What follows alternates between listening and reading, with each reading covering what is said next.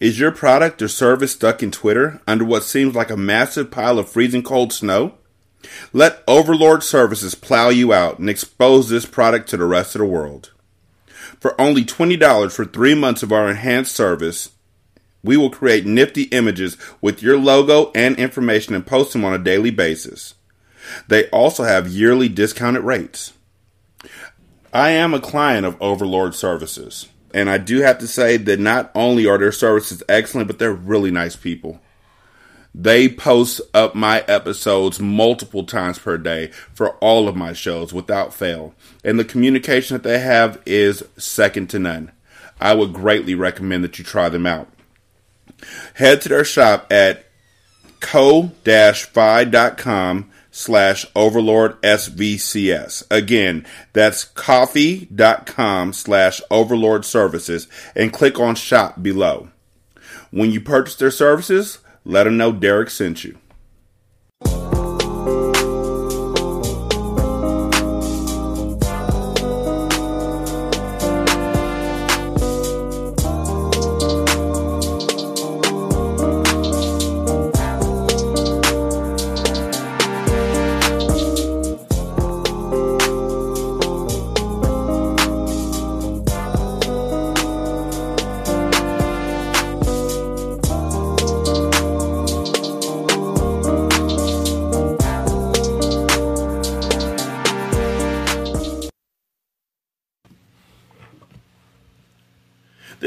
Better and better. Like, I don't know what the fuck I was watching the first time I watched this show. I mean, I liked it the first time I watched it, but there were so many things that, you know what probably happened? I know what probably happened. I was probably fucking. it's one of those things, and for me, for me, is one of those things. I noticed a whole lot more when I watched it again on my own. Mm-hmm. Watching it with someone and having to explain shit the whole time. There's things that I missed while I was explaining shit. Mm-hmm. Plus, I was fucking. I'm certain of it now. 100%. No, no, no, no, no. We're not going to start on that. First, we're going to talk about how I was right about the scarves again. No, you Go weren't. ahead. Go But ahead. one person One person about the responded. One That's- One person. that's person, which which literally, which literally, Brandon, one person responded, which makes it a tie. Because Scar and I said one thing, and you and Joe said another thing. That's a tie, my nigga. You didn't win No, shit. don't know. I know the answer. Oh my god, you'd be such a horribly great politician. I would hate to vote for you. You can just say I was wrong. You can just say I didn't. It's okay to say I don't know something. I say I don't know. okay, something all the fine. Brandon. You didn't know. I That's said cool. don't- You didn't know. I don't- I, I said- knew. I said, it said, don't get it. I said it don't get cold enough for scarves, so I don't really wear scarves. and I Like- said I had never seen niggas do it, and it looks stupid. But that's what people wear. So maybe you're the one that's on the outside. No, I'm not. Yes. You Yes, and Joe. okay. And Joe said he doesn't see many people doing it in Alberta either. In Canada, not my nigga. said. That's not Where what he it's said. where it's brick fucking cold. It's so cold that some of the city parts have underground areas where you can walk and not fucking freeze to death. Yep, they got To heaters to down there. he while you're at work, way. nigga. You're misrepresenting him. Oh, okay. That's how you see it, dog. Right? I, I, I, I call it a tie. That's right. I know, feel like it's a tie. I feel very You much like it's a abstained. First tie. of all, Scott, It's you the- abstained. So your I vote said, doesn't count. I said, I said, I have not seen it. I said, I have not seen it. But then again, I don't live in a place where it gets really get cold enough most of the time for people to wear scarves. So You don't know. You abstained, and Rashani denied it, and the two of us confirmed it. That's two against one. I've seen scarves like a tie here in Winnipeg, very cold, but more for fashion purposes. Fashion. What didn't I say that? I said people wear for fashion. Oh, people wear scarves for fashion. They only wear No, when it's cold. no, there's said, no way I would argue wear whether people wear fashion. scarves for fashion because I've seen people wear Yes, scarves for fashion. did. Check the tape. I said that on the show. People wear it for fashion. You told me I was wrong about that. No, we didn't. You did. I just You know what, Brandon? You know what, Brandon? You're right. I'm wrong. I apologize. You weren't wrong. You were You're just so much. Wait, wait, wait, wait. You're right. You're so much better at this than I am, and I'm not even being facetious when I say that. You're absolutely right, dog. Like people do wear scarves for fashion, and they tie them around their neck sometimes, like that. Right size. So I was fucking, and um, that's why I probably missed a lot of shit that was going on in this show because it's dangerous to watch shows in bed. You're either gonna fall asleep or you're gonna fuck in my house. Those are the rules. And probably both because when this show came out, I was much younger, and so it was team leaving in all day long. I'm not ready to get to the show yet. I got other things to say. God this is a damn it. podcast, okay? Secondly, y'all last week, last week y'all talked. Wait, about, wait, wait, wait, wait, wait, wait. Nigga, is this your list of grievances? Is this No. Festivus? No. Is this I don't have no grievances. I just wanted to say I was right. The second thing is last week y'all were talking about "Too Close" by Next, and I didn't know what that I, song was about. I was shocked that you didn't know what that song was about. Exactly. I but- listened to that song many, many times and If- never paid a. If The you song listen- is literally- listen to- no, no, no. Wait. If you listen to the album version, not the radio version, he Yes. says it at the very beginning of the song. I He wonder says- if she could tell him hard right now. exactly. Yes, I did not know that. I've only listened to the radio version. Hold on, hold on. And on. I never listened to the words. I wonder if she could tell I'm hard right now. Hmm. And then the nigga says, hmm. What is this? How was that a song? I wonder if she could tell I'm hard right now. Hmm. Yeah. Come I on. mean, this song kind of fucks it up for, for the guys, but it does not. It does not fuck it up as much. And I know we're not supposed to talk about this. It does not fuck the game up as much as feeling on your booty. Like feeling on your booty fucked the game up for a lot of people. Like we trying to get the slow dance Why? in so we can start feeling, so we can start grinding and feeling on some booty. but like it, I would Kel, say- Kel's put it on display for for the for the ladies, and it's like You- no, You're no, right, no, though. You're not supposed to talk about it. You're not Yeah, but supposed to that- tell them. You can talk about it. You don't have to condone it to talk about it. Nah, I talk I'm about Trump all the time, and I fucking hate that nigga. Yeah, but Trump ain't a ain't a pedophile who locks niggas and Is- who locks women away and shit like that. As far as we Is he? know. Is he? Is he not? Is he not? Well, we do know. I mean, if I mean, let's be honest. The way that he talked about wanting to fuck his daughter, True. this these niggas said, "Oh, do you do you feel that? All right, come on, don't stop now. You done did it. Come on, uh, yeah. All right, hold on. this song is about dancing too close and my dick getting hard. I had The no lyrics, idea. the ver- the the chorus is literally, "Baby, when we're grinding, I get so excited. Ooh, how I like it. I try, but I can't fight it. Oh, you're dancing real close, plus real, real slow." you're You're making, it hard for me. How did you make this song? How is this allowed? I thought R and B was supposed to be innuendos. When the fuck did you think it was innuendos? There's a song I've heard songs from the 20s where women were talking about I'm a suck a dick here, I'm a suck a dick there. Like innuendo is not always. Sometimes it's overt. Oh, But here's the problem, Brandon. This song came out in 1997, Brandon, which means niggas I know were dancing to this at their high school prom, Brandon, and also some kids were dancing to this in eighth grade. I, Man, mean, I listen. don't care about that. Let me tell you about my Those high school. You should care about the fact that even on the clean version, they say, Step back, you're dancing kind of close. I feel a little poke coming through on you. Yeah, that's absurd. Girl, I know you felt it. Ooh, you know I can't help it. No, You I know what I want to do. You song know. absurd. How, like, what, are y'all, what was going on? I never Dude, realized this. but Brandon, Brandon, Brandon, if this didn't, if this didn't reach you, what the fuck did you think "Touch" was about by Omarion?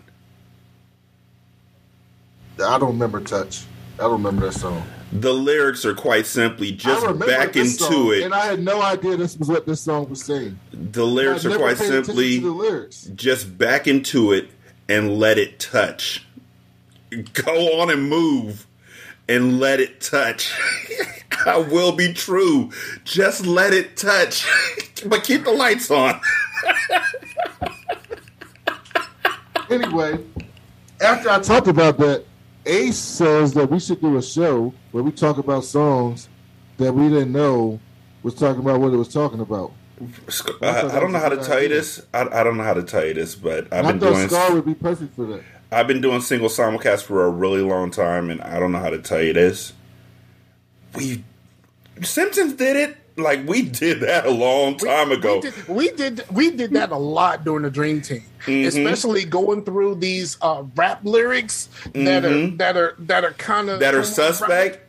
Mm-hmm. homoerotic, like real suspect. Like d- there's a lot of DMX on that list, bro. Mm-hmm. I remember that pissed y'all off. Like y'all were like, "Why aren't you playing any Kendrick?" And I was like, "Cause DMX keeps saying uh, niggas who've been in jail know what's up and all this kind of shit." What?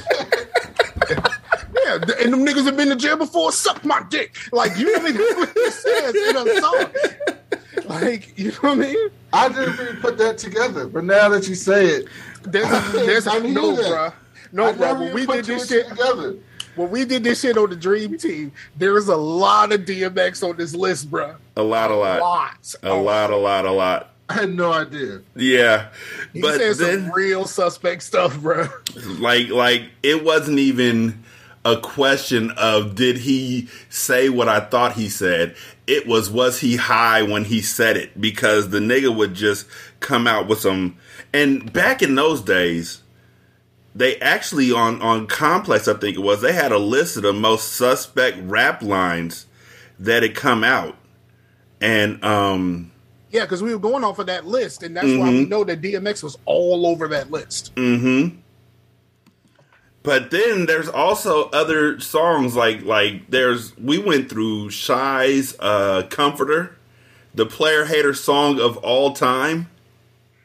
No, it was the friend zone song of all time. Friend zone. The friend zone. Where they they told the girl to come in and tell them what's on their mind. What has he done to break your heart this time? Just all this shit. I'm shocked that I'm I'm I'm I'm pleased that you didn't know um And then today they had this this thing on the Twitter. I don't know if y'all saw this, but there's this rapper in Chicago, right? And he's rapping, and it's like new, like I, I think they were calling him like um, something like a you know up and coming rapper out of Chicago. I, I guess somebody that's getting hot. I, I don't know none of these new niggas, so I had no idea who he was. And he's know- rapping about he's rapping about fucking this girl, like meeting this girl, fucking this girl, and how she was so wet and all this stuff. And then towards the end, he says, he says, yeah, and I met her at my family reunion, and it just kept going. Oh no, this nigga. Oh, you've never heard? Uh, what's his name? Old boy from um, old boy from Louisiana. What's his name?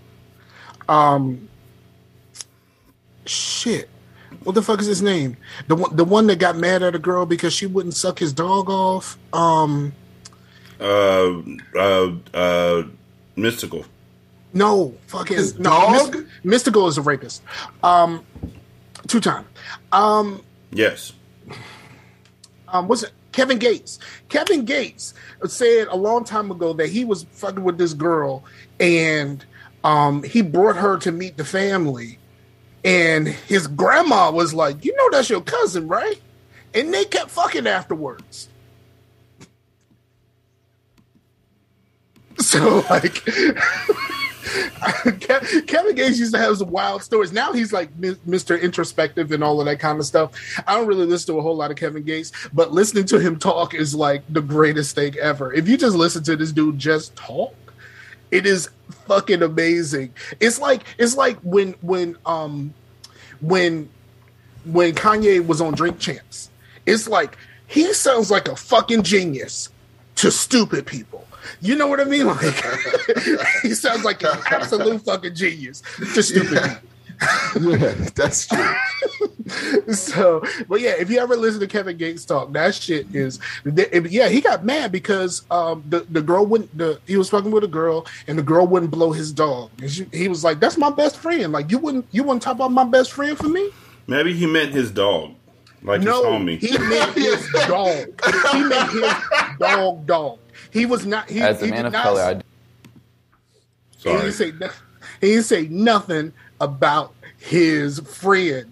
He was talking about man's best friend, his dog, dog. I mean, Big Pun came out in one of his songs, The Dream Shatterer, and said, When you awaken, your manhood will be taken. Yeah, it's What? it's a lot of stuff. It's I mean it's a lot. This stuff of, isn't. I never like people. Just I just ignore. I just like. I don't know. I don't be listening to lyrics that deep. Beanie got Sigel, No. Beanie Sigel on the Barrel Brothers said, "I'll blow a nigga for a box of Huggies." I mean, and then, of course- of course, like Biggie- Pampers? Biggie said, Yes. "You look so good, I'll suck your daddy's dick." Mm, that that Oh, one yeah, is infamous. that one. That's Yeah, everybody that's that one. And we just let it ride. Like, oh, okay. Fifty Cent Ryder Music. We put this on the show. I know that. I read somewhere I'm homophobic. Shit, go through the hood. There's mad niggas on my dick.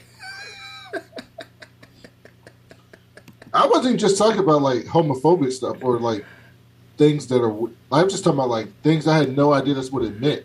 Like I had no idea that's what too close meant. Yeah. no earthly idea that that's what that song was about at all. I, I, it's adorable that that didn't. I was mean- shocked. I was in shock. I Did- rewinded it like three times. It's like, hold on, did they say that? I, I didn't necessarily like the the first time the first time that, that like I don't have like those type of things. Most of the time I can get what the fuck the song is about. But the first time that I actually paid attention to the songs of Ar- Arms Wide Open, like and then like and With then- arms wide open. Yeah, and then like I can't listen to that song right now. I can't. I can't. I'll start crying immediately because it happened around the same time as my son. Yeah, I know. But um, but like the first time that I really paid attention to the because I love Human Clay. Like I love Human Clay, the album. Um, but like when it when it hit me what that song was really about was around the same time all of this stuff was happening with my son. And like the idea of like he made a song about how I felt about finding out I'm gonna be a dad. Like, you know what I mean? But like I had heard that song, I don't know how many times and didn't pay no attention to what the song was actually about. I just like the way it sounded. Um, there's a lot of there's a lot of stuff like that where I just kind of like the way something sounded, and then was just like, oh, that's what the song is about. Okay, all right. So the last thing is, I know it's supposed to be evergreen, but we're not going to talk about Chris Rock and Will Smith. No, No, That was no, funny. no, because I got No. called, I got called a toxic nigga yesterday, and I, no. I- Fuck the nigga who called you that. Nigga, I I saw that shit and I was like, I know you gonna say something, right? I No, know you was ain't just- just, gonna back down. I I, just- I know was you ain't like- just gonna. I know you gonna say something. I I know was you just like, gonna. I was like, I don't want to argue about this. I just said, you know what? We read it differently. That's okay. You know niggas what be I mean? Popping up out of the fucking gutter to That's talk the shit. answer to this. The answer to that is, I may not have slapped a nigga on live TV, but I understand. To me, that's the answer. Niggas be popping up with just like you don't talk to niggas for like six years and they just pop about the woodworks with an opinion. It's just like where the fuck did you come from? It's like Snoop Dogg on half baked and shit. Where the fuck did you come from? niggas popping up out of nowhere like oh oh oh Will Smith like nigga I wasn't there. I'm not Will Smith. I'm not Chris Rock. I'm not Jada. But I know one thing without hesitation. I do it if my wife was going through something, whether you knew or not, I do it. The only difference, like, if And I know niggas who are talking shit who have done it. Real talk, I know personally niggas who are just like, you know what, I did that because my wife was in the hospital. Nigga, didn't nobody know your wife was in the hospital. You do it. But now y'all want to talk all. I, I know I know a bunch of niggas who's speaking up right now that would have 100% backed down from that and not done it. what's anything. the difference between that and somebody getting a, somebody getting an argument, right? And somebody says something about your mama, and you be like, "My mama died," and you fight them. I didn't know Uh, your mama Scar, died. Scar wouldn't fight. Scar, Scar's talked about this before. He would just say, "My mama's dead" as a way to stop somebody. Like that's his. That's his ace in the hole for when somebody's joning on him. my, my mama died when I was seven, dog. Like that's I, I've always had that in my back pocket. Like we can't have, we can't have these conversations. Like I can talk about your mama all day, but the moment you talk you talk to me, I drop that line and the conversation stops that way. And I can keep going if I really want to, but you can't because then you feel bad. And the thing is, Scar back in the day when he was a much worse person, he literally had a way where he would do it where his eyes would drop and his voice would get softer and my mama dead. Accurate. And then keep going. I mean, shit. That's how I failed the third grade. You do realize that, right? Yes. By playing up my mom's death is how I failed the third grade. Playing up. Yeah. That's an interesting word. When you put it like that, you kind of sound like an asshole. Fuck you. okay, let's be honest. All right, let's be honest. Let's be honest about this. I was a kid. And like my mom died, I was seven years old. I didn't have a full understanding as I grew into my understanding um, of what happened, why it happened, how it happened, all of that kind of stuff. All I know is like one day I was outside playing. It was after Halloween. I was outside playing. I was at my aunt's house. You know, somebody came to the house. Everybody was crying. They they told me to go back outside, and then like somebody came and got me and told me that that happened. So like it's not anything that I really internalized at the time because I was 7. Um, you know what I mean? Like I didn't really, you know, but then I knew when I went to school if I acted sad, they put me in lost groups and stuff like that, and they gave my fat ass candy and shit and, and, and soda and stuff like that. And like and then like you know all i had to do was be sad about my mom dying. And like so it and you know i just kind of was like i don't want to do the work because i'm sad. It wasn't that i couldn't do the work is that I, I refused to and i used that as an excuse. And that was an excuse for a long time for me about why i wasn't doing my work. And eventually that shit caught up with me. It was just like okay then you failed so like all I know is I was going to lost groups and stuff like that, and they would. That was the first time I. That was the first time my fat ass had a hundred grand.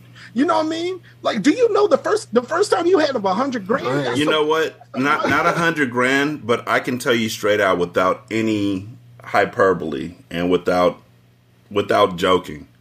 I can remember the first time I had a caramello, my nigga, Nah, I mean, and that shit 100 was life changing. Well, the what I thing mean? for, the thing about hundred grands is that whenever I would get them, they'd be the the the, the mini ones, and they be you get them for Christmas or uh, Halloween, and they tasted like they had been stale. Nah, the But caramellos group, never tasted stale. They always just melted in your mouth like Dog. perfectly. the lost group had full size candy bars. You know what I mean? Like, what are we talking about here? I'm a little fucking kid, and this is the first time I get full size fucking candy bars. What are we talking about here? I'm used to going to Miss Henrietta on the corner and getting some penny candy. I have full size candy bars. You know what I mean? This is All right, this is so- all this is all new for me. They gave me soda and shit in school. Like, just was fucking amazing to me. And all I gotta do is be sad. Fuck yeah, man. Let me ask you this: if a if it came out on Twitter and they said after the after the after the joke and it went to commercial, Chris Will Smith ran up on Chris Rock and slapped him. Do you think it would have been people would have been like saying, "How could he do that? This and that"? No, nobody would Nope. have cared. At no But point did I say how could he do that. At, at no point. And and since you're since you're gonna keep pushing this until we have a conversation Yes. about it, even though two out of three of us said we didn't want to, since we didn't consent to it, and you want to have this conversation, I'm telling you straight out. I will fight over my wife in a millisecond. I tried to beat up a 64 year old man when I was like 28. I will fight you. If you disrespect my wife, if you put hands on my wife, if you go anywhere near my wife in a way that I feel is against her, I will come for you. And I will not stop. With my AAU team, I've come for the coaches because they said something off putting to my son.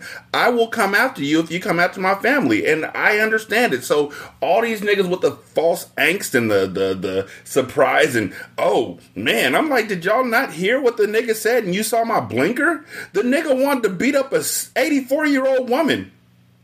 Like, what are we doing? Like, seriously, have you heard you saw my blinker? Like, the nigga literally wanted to punch an old lady. He Yeah. wanted to break his girlfriend's wrist because she slapped his hand when he put it on her knee. This nigga wants to fight. He just had to suppress it all because he wanted an Oscar. And and also we all forget because we know who Will Smith is now. That the first three words of the Fresh Prince song in West Philadelphia. Like, what do we know about West Philadelphia? It's, It's- not. It's it- not. It's, it's a real. It's a real motherfucking place. It's real out there in them streets. Like, we know him as a nice guy and all of this kind of stuff. But like, and then also like, you know, we've been fucking with this dude for years. We've been That's fucking uh, with yeah. this dude. People been fucking, been- especially we've the last couple of years. yeah, the last couple of It's years. been a tough last couple of we've, years. We've been in, no, no, no, but we've been really fucking with this dude for years, especially rappers going at him because he stopped cussing in records and and like just making good, happy fucking music and all of this kind of stuff. We've been fucking with this dude for a long time. He was due to go off at some point. I, I went after him for Boom Shake the Room because it was just a horrible fucking song where he tried to sound hard all the way through and he didn't have to. Like you don't have to sound hard when you're doing this. And and and more than anything else, my nigga, if you're going to perform Boom Shake the Room, that's fine, Will. What you don't have to do is still sound hard while you're trying to fucking stutter. You don't have to do Okay. that part. You don't have is- to do this shit. Is Boom Shake the Room? Break it on down. Everybody in the house to know. You never heard this? You Why trying don't to you be Chuck D. No, no, no, no, no, no. Okay, let me ask you this question: Is Boom Shake the Room Will Smith's pumps in the bump? It is. It is literally no, not even his pumps in the bump, my nigga. It is his OG funk. You gotta remember. No, no, no, no, no. It's his Oak Town. Hmm. It's his Oak Town. Wasn't it a song called Oak Town where my man was trying to be real hard? Like, No, trust me. Watch. Let me play this first, and then I'm gonna go I mean, find. I I'm gonna go find OG OG funk. That OG funk was where he was hammer, hammer. But Will Smith tried to sound gangster or tried to sound hard while he was also mocking niggas who stutter. Boom, shake, shake, shake the room. Here I go. The f- f- f- fresh p- p- p- who I am. So told my mother that I never make a whack jam. But sometimes I get n- n- nervous and start to stutter. And I f- fumble every word, f- word I utter. So I just try to chill. But it gets worse and p- worse and worse still. I need the c- c- crowd to get, get, get into it. They help me calm down and I can get through it. So higher, higher, get your... I've never heard this song before. oh my God. heard Boom Shake the Room? I'm gonna tell you. I'm gonna tell you. I'm gonna tell you how fucked up this And I, whole like, I used to is. like Will Smith, the rapper. I love Will Smith. I do. That's why I know Boom Shake the Room. This from his Code Red CD. here's the first here's the most fucked up part about all of this it's um they actually found a clip of will smith on arsenio joking the dude who has alopecia like they are trying Yeah, to what, prove 30 themselves years so ago? bad. like you know what i mean like they're going so fucking far to That's make such a seem- Twitter thing. That is, I was talking about this on the somewhere else. I was like, that is such a 2020. Like I, I always use 2020, but it's such a 2022 social media Twitter thing no it's the dark knight to be like, hey man, this happened 30 years ago when sensibilities were different. nope So it's, let me bring that up today it's the dark knight it's the dark knight 100% because you're the same person. D- die a hero or live long enough to become the villain. Like this Twitter, is exactly media is wild. Or, or conversely, be MC Hammer and try and make yourself the villain. Hammer, hammers, rolling with a rhythm that so many mills, skills what I give 'em. What is I got the dance steps, hit your bumper in your boombox. The tracks are nothing less than back now. That's Don't Stop. That's from the Funky Headhunter by MC Hammer, where he joined Death Row, my nigga. MC Hammer was not someone to be trifled with. He is not. And I'm scared to say more than what I've already said because Hammer lives in my area and he will pull the fuck up like Steph Curry. yeah. Um, we we know about the we know about the 3rd Bass thing, Mm-hmm. and um, Redman tells the story Mm-hmm. um, where he's where he said he said he said he said something about Hammer, and it wasn't even like directly, but like the the both of those instances, they both said something that kind of referenced his mother. His mama. And even though, even though 3rd Bass said something in reference to his song, turned his mother out, but like he felt like it was a reference to his mother, and like put a hit on these niggas for real, for Like a real hit. Like he had niggas on the What? block looking for Yeah. him. Like 3rd Bass was in LA and they were on their way to a concert and they had one dude who was there as their bodyguard, Who and was a, who was affiliated? was affiliated, and he started getting messages. Yo, we're on our way.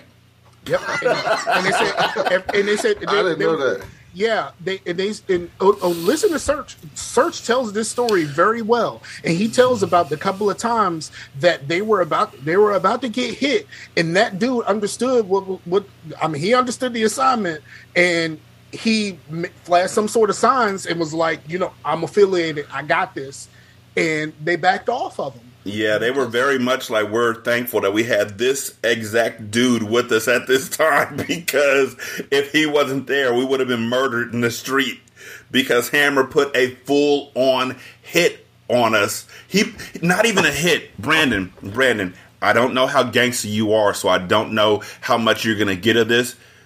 Hammer put a green light out on Serch Yes, and On- uh, third on- base. on He third- literally put a green light on them.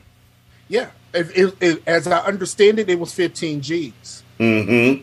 15 G's for them niggas' lives. You know, the And- and- last you know, time I saw somebody do that shit, it was in Shaft, the Back, in those, back in those days, that was a lot of money. the Samuel L. Jackson version of Shaft, and I thought it was a joke. They might have been writing about Hammer too, because that nigga did not. And the thing is, Hammer saw him, and I believe he was just like, Serch was like, "I'm sorry," and Hammer was like, "All right, call everything off." And that's it. That's all I needed, and he dipped out. And and, what you call it? and he um uh, Redman tells the story, and the, all of this shit is on YouTube. You can find these. Yes. Redman said that he said something, But I'm gonna put it at the end of the show because And- why and Hammer, not? Hammer took that shit. Hammer took that shit personally, and um, he it was like what was the the the, the ending of Yo T, Yo MTV Raps or or one of those, and they were like a bunch of rappers were in the building. Mm-hmm. Said Hammer came up to him and was like. The shit, the, the shit you said about my mama, never do that again. And Redman said, "Yes, sir, Yes, Mr. sir. Hammer, sir. yes, sir, Mr. Hammer, sir." So when that nigga came to my town and was preaching, because MC Hammer for a while was preaching at my local church. What? Yeah, MC Hammer was a pastor for a while there. Yeah, and you know he he put he put a he put a gospel song, I mean his version of a gospel song on every one of his albums. There was Mm-hmm. at least one. And so when he pulled up, niggas were like, "Man, he's a horrible pastor." And somebody in the back was like, "Y'all need to just shut up and thank the Lord." And we didn't know, did not know until now. But yes, I was probably fucking Scar. Like that's probably what was going on because this show just keeps getting better and better with every single moment that I watch it. And okay, so I'm gonna say this again for the millionth time. I'm gonna have to go by your um what you call it because I watched both episodes already. I, I, would- I couldn't stop. I was just like, "Fuck! I gotta stop now." After the second episode, I really have to stop now. This is what I needed to watch for next week. All right. Well, cool. aren't well, aren't you glad? This episode, episode two of season two, governed by sound reason and true religion. Um, I was wondering honestly how Helena didn't die. We find out. I, I didn't know that. I, I have to check with my wife to see if that's a real thing that they that the reason why she was saved because they talk about that later on. That twins, uh, their organs can be placed like mirror image. So instead of their heart being on one side, it's on the other side. I was like, damn, that's crazy. Um, but the cops come in, the the the nurse are checking on her. Um, she has no identification, so he takes a picture of her. And the nurses are all shocked that she that she survived a gunshot wound to her chest. Um, and Art and Sarah are discussing what they know, and they're talking about what the Proletheans might want with Kira, but they have no idea how to find her. And Felix arrives, and his phone rings, and it's Kira, who's like she's not supposed to be calling. She's actually hiding under the blanket uh, in a in a hotel room. Um, she's not supposed to be calling, but she's scared, and there's a strange man with her. And I gotta say, the first episode and this episode, everything until we found out what happened, I really was creeped out by this whole thing because that dude. I'm sorry, I'm sorry. I know that people who assault children and have a predilection for children or pedophiles can look, look like- any sort of way. But that look- dude looked like somebody that you don't want to be walking down the street on the same street with him after nine o'clock at night.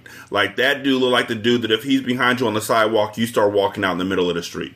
Yeah, he, that dude. That dude looked like a creeper. Mm-hmm. So um, he, he hangs up the phone, and Art tracks the call and traces it to a motel, and they prepare to go over there. Um, and before they leave, Felix hands out uh, green. He's like, "I got new green burner phones for the Clone Club." Uh, Allison and the kids and Donnie are at the funeral for Aynsley, and in the church lobby, the white women are white womening about I can't believe Allison's here after what happened at the intervention that she didn't want, but Aynsley put together, and then the ether music played, and we were all shocked. Right? I'm not gonna lie. I probably would have been in a group like that. I've been around people like that. If if uh, if somebody I knew was sucking somebody else's dick, and then that person died, their husband died, their wife died, and then like a week later they show up at the funeral, I'd be like, "The- "Didn't you just? Didn't this just happen? Like, what are you doing? I What mean, are you doing? I mean, yes, what are you doing? But I thought this is a community event. I mean, even the pastor was at my intervention. I felt like this is the whole thing. The pastor was up there. The book club, as she called it. What the fuck? That fuck Aynsley. I'm glad she's dead. Um, but they're gossiping about Allison reading. full contact reading. What the fuck does that mean? What does that mean? Anyhow, one friend and one friend only, uh, Sarah Stubbs, hugs Allison and says that they shouldn't be treating her like this. And Sarah's, you know, I'm, I'm like, Sarah, are you even a part of the group or are you just in the community theater with, with Allison? Because I, I haven't have seen be her at any the- parties. You, you have to be a part of the community to be a part of the theater, right? But was she at the party where Allison was getting drunk and shit? I didn't even notice her being there. Ainsley was in the play. N- No, yeah, yeah, yeah. But Sarah wasn't at that party where the one where Donnie was in the basement with the with the hot glue on his nipples, right? She wasn't there. no. Okay, cool. Sarah, I mean, they- they- So she's not really a part of their clique. She was with Aynsley and with They- Allison, so she's gonna be on the outside looking in Well, anyway. Remember, the the the theater is the community. Yeah. That potluck was the neighborhood. Yes. Big difference. So she maybe not lives in that neighborhood, and But she's a part of the community. right. Yeah. The same way community colleges got like a gang of people in it. But um Allison's Allison feels a phone ringing in her pocket and she pulls it out and it's Donnie's phone because he gives her his coat um, as he gets the kids ready to go because they've been picking flowers off the fucking coffin. Where'd you get those flowers from? They're Aynsley's. like, do you not see these white people staring at me? I'm starting to think they got to Donnie after her, him, and uh, Allison got together. But the Because he don't seem as badass as Paul. He does explain it at some point.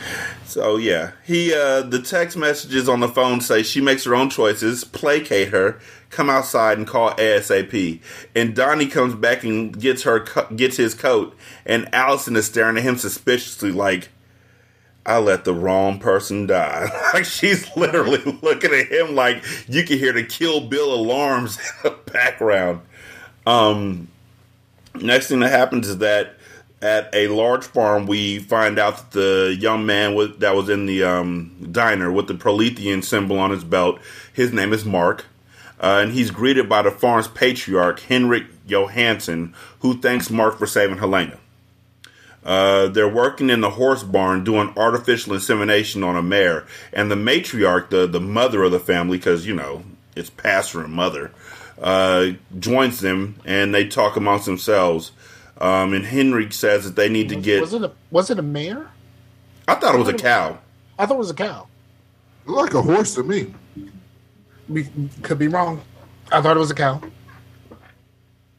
Either way, they stuck a, a artificial insemination tube up in an inseminator, and then was like, "It's up to the Lord now." And Mark's like, "Yes, Pastor."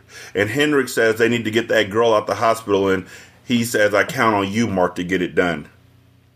and and at this point we know that Heinrich is basically he's like about that Prolethean life, but he also believes in science. Mm-hmm. Which I always wonder why like people who believe never say, "Well, God created science," and like let it be what the fuck it is. But like People don't think that far ahead. They just want to. They just want to fight. It's like um, Stan's dad in fucking South Park at the baseball games. You want to go? you're the best. Around. you want to go? This- the way that, that nigga, the way that nigga sang that shit himself while he was fighting. that might be my favorite episode of all time of South Park because all them niggas wanted to do was lose the game so they could go the fuck home. Exactly. they did not want to be in that tournament. Yeah, it's it's like with the like mm-hmm. people who get into baseball and like when, when you're actually good at baseball, it's like what do- what do you mean? We have to play this all the rest of the year? You you mean this is fall ball too? If you win this tournament, you're playing winter ball. Oh shit! you're the best around. You get to fight people in a whole nother city. Right? Oh shit! Oh, so um, back at the Dyad Institute, Cosima and Delphine are telling Doctor Leekie that Sarah fooled them both, and Cosima's like, "I didn't know she took my clothes and and my twisted up her hair like me. what? What? When did that happen?" And Doctor I, Leekie, I didn't know she got my glasses. I didn't know she got my glasses and and stole your key card. Obviously, like what? I did No, no, no, no, no, no. Um, Delphine said well, she got your key card.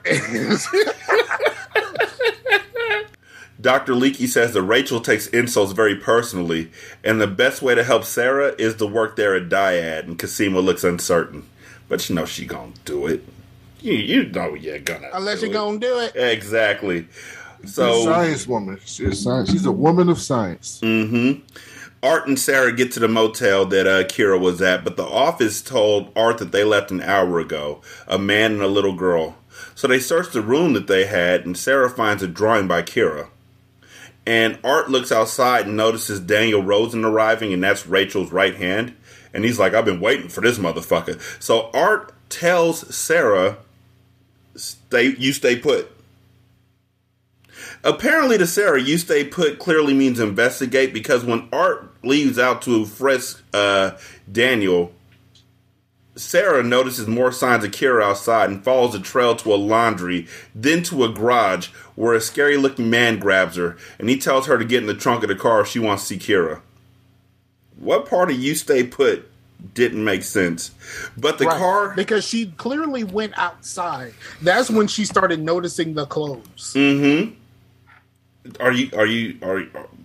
I, when I tell my kids you stay put, if I turn around they're gone, the next time that we go out anywhere, they're wearing. No, I can't even lie like that because my kids aren't white. Sarah, Sarah don't listen. I wouldn't put my kids on the leash.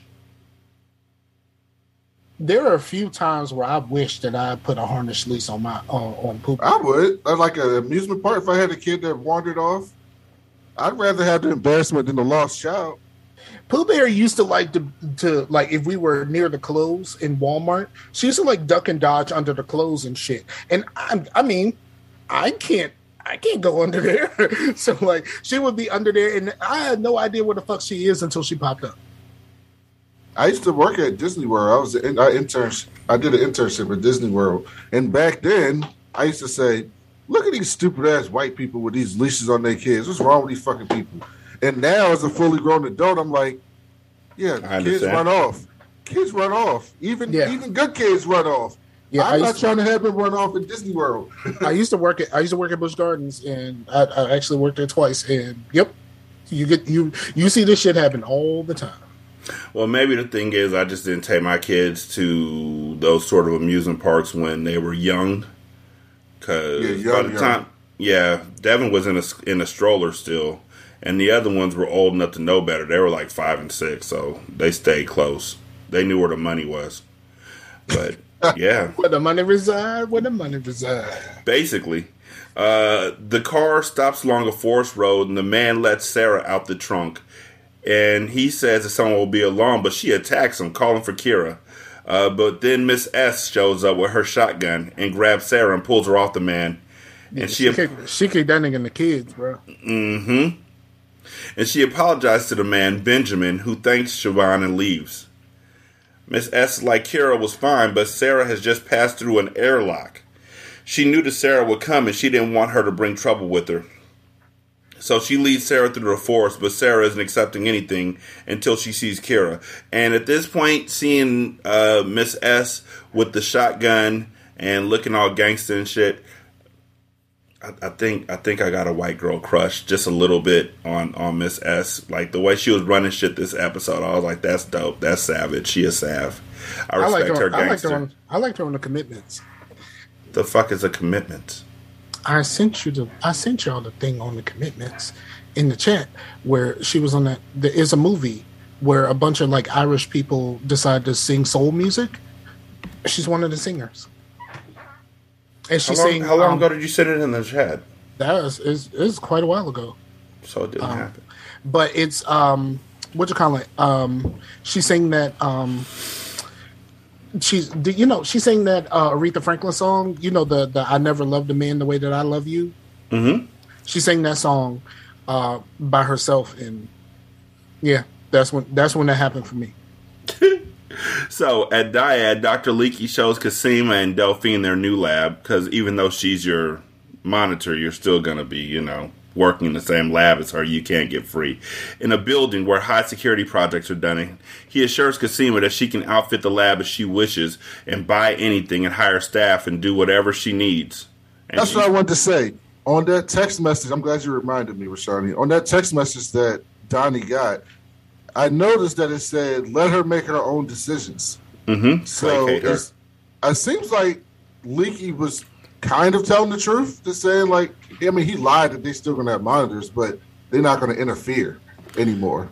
But wait, he lied. He just kind of lied. Kind of. Kind of lied. How do you kind of lie? It's like if you got kids, right? And you tell your Uh-huh. kids uh, the first time you let your kids stay in the house by themselves when you go out with your wife, right? And you be like, "I'm trusting you to do the right thing in the house," but you got cameras in the house. Technically, you are trusting them because you're still leaving to go out with your wife, but you can look on your phone and look at the cameras to see what the fuck they doing and if they doing any fuck shit. Right, right. Good analogy? No, No. No. I guess. I'm just saying, like, how do you kind of lie?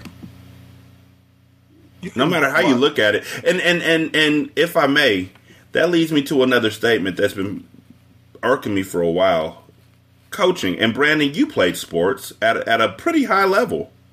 Did all your coaches yell at you? Some more than others. So, if you coach, do you think you'd yell at the kids? I don't know if I'd yell at the kids. I might yell. You got to have patience to coach kids. And sometimes kids can do annoying shit, but I would never demean kids, like call them stupid or nothing like that. No. So you didn't have any coach that would berate you? No, I don't remember any. I don't remember kids getting. ber- I don't remember getting berated. Okay. I remember Yeah. getting like. Well, I was kind of a difficult athlete at times.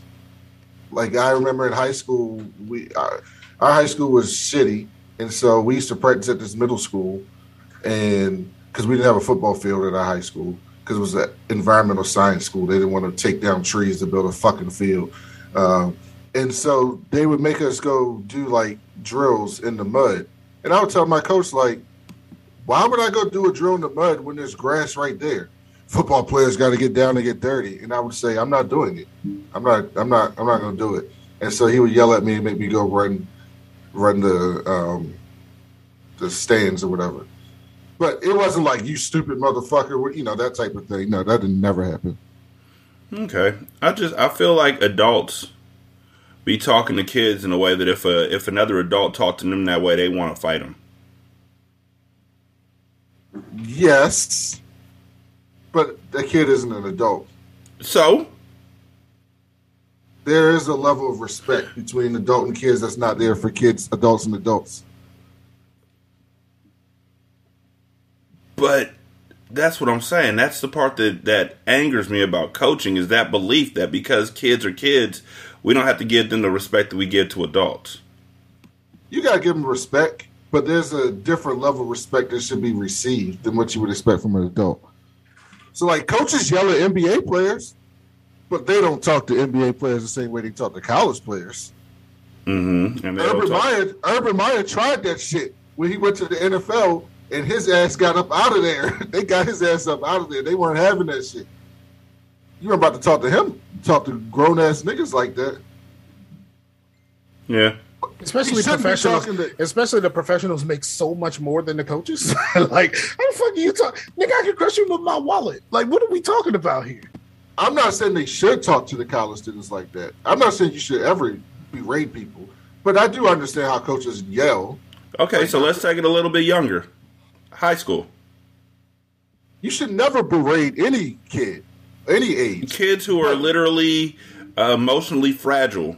14. Let's let's say let's say 14 and 15. I think there's a difference between berating and yelling, like raising your voice because you're upset. for for some of these coaches is there though? to me, there's a clear difference. Yelling is natural. You can't you can't be on one side and say people should be able to express their emotions. Okay, so And let me then say you rephrase that then. yell. I'm not uh, no, I haven't even said yell. I thought I said berate. You did say berate. That's Okay. clear. I agree with you. You should. No one should be berated. That's a step too far. Okay. But yelling, like if I yell at a kid, "What are you doing? Get back on defense!" Or No, yeah, no, that's fine. Like that's harder, just stop, the no, get- the, get the way I say that is the way that I see that is sometimes in a in a like we'll be in a tournament and it'll, it'll be like we were just in one where there was 15 courts in one facility, so the noise is high.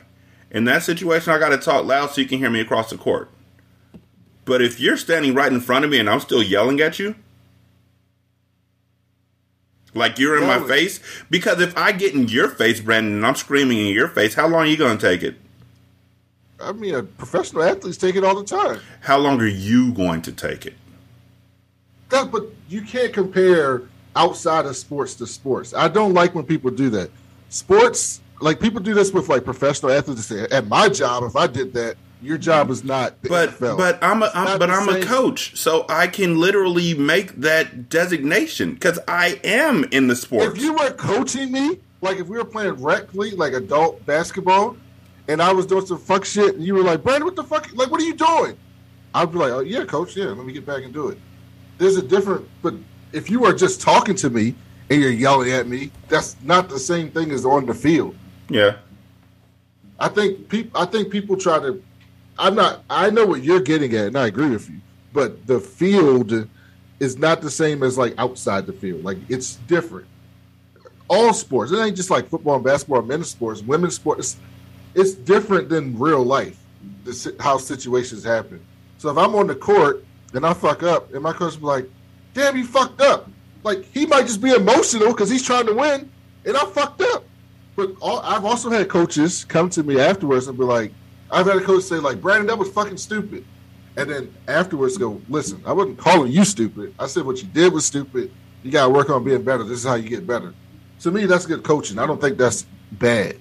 In the in the moment, people are emotional. That happens.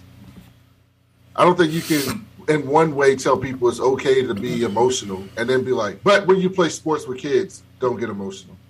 I'm just like when you talk to kids. Because it's also just parents. It's it's people. They just feel like and you're right, like I, I I'm now separating the sports from, you know, just real life. There's some adults who talk real greasy to kids. Yeah. If I told you straight out you're meant to be seen and not heard. I think we've all heard that though. Right? I feel like we've all heard that.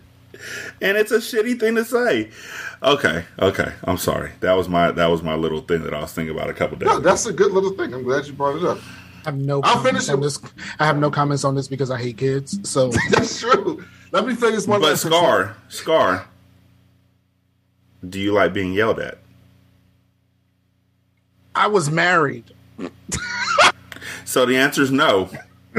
Um, I took it for a long time. You know, that's the other thing. You say I was married, and I'm like, I, I don't know what that means. like, I'm married, and it's a different world than what you went through. You are a different kind of man than I am. I was an emotionally stunted man child who didn't understand how to process my own emotions, so I stuffed them. There's a difference. I mean, I've- had years of therapy, so like I understand this 100% about myself. But like that's that's the difference between you and me. Um, and I was completely self-centered, uh, in which you you and your wife are a team. My me and my wife were not. Right. I can see that. So, Rashani, I'll say this really quick. So, on Superman and Lois, this is a good example of what you're saying. One of Superman's kids got his girlfriend was like selling. They call it X kryptonite, but it's they it's an analogy for drugs. And she got caught with, and instead of her getting caught because she was really poor and broke, his son took the drugs and he got caught, right? And so they were threatening to expel him from the school unless he told them where he got the drugs from or whatever. And he refused to do it. He's like, I'm not ratting them out. I'm not telling you who did it. Yeah, Like, he did- he didn't wanna protecting snitch his girlfriend. He So didn't want to snitch Clark- on his. girlfriend. Clark finds out, and Clark comes in, and he's like, "What are you doing? Like I thought I taught you better than that. You're gonna throw this all down the drain for someone else, and you're not even gonna tell me who it is. You're getting expelled." He was like, "This is unacceptable." Like like yelling at him, right? And then like he was completely shot. And then the next day he came in, he was like, "Look." I, it's not that I don't love you anymore, but I'm really upset about what you're doing. And what I'm saying is, I think it's completely okay if Clark reacted like that.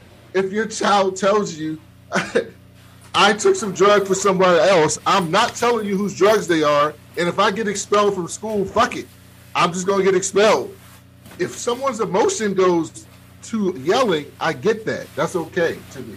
Like, that's normal human emotion. I, I'm a yeller. It's what I do. And When it's, you're old, you'll be old yeller. nigga. Um, and and like because and because of me, my daughter is too. Like when she's trying to get her point across, her most of you know most of her Well, personality, it's, it's not just because of you. I, I know your wife, most most of her personality is me. But I know So- your ex-wife. So too. like even when the two of us are having a conversation, halfway through the conversation, I'm like, why are we yelling? We're sitting right across from each other. Well, to be fair, when her was a baby, y'all's favorite phrase, one of which was "shut the fuck up" to each other. So, I mean, where's the rope we're walking here? Um, but it's just it's it's it's it's an interesting conversation that I like to have with myself to keep myself balanced when I talk to the kids on the court because they are such a high level group of basketball players that I don't want to put that pressure on them that I know their parents are already putting on them. So I strive to not yell at them. But I see other coaches. One coach told me straight out, this kid fucking sucks. And I yell at him because he fucking sucks. And if I tell him he fucking sucks, he'll stop fucking sucking. And his mom is sitting right behind me clapping while I'm telling him he fucking sucks. So I must be doing something right because this kid fucking sucks. And I was like, okay. Some kids do react to that. I'm not saying you should do that. I'm not condoning that at all. But kids are triggered by, I mean, people in general. Some people are triggered by like different types of motivation. The problem is, is when you don't understand that all kids aren't the same, and you can't treat all kids the same. Like some kids do need that, like hard. Like you hear people say tough love. Like a lot of people use that as a way to be assholes to kids. But tough love is real. Like some kids do react to that. Some kids Also, real is thug love. That that's that's more of a Tupac thing. Um, Or A perfect example or, is on or this Bobby show. Brown and Ja Rule. When- We do not talk about Bobby Brown and Ja Rule's Thug Love, no, my fuck that shit. That video with the kick, dog. When he comes out the helicopter, he just does that kick. Come on, the kick is everything. Or Bone Thugs Thug Love is one of the best verses ever. It's one of the laziest. It's Bone the, Thugs, the Tupac's verse on there. I used to love it. I used to say that that was the best song on the album. That's one of the laziest songs I've ever heard him do.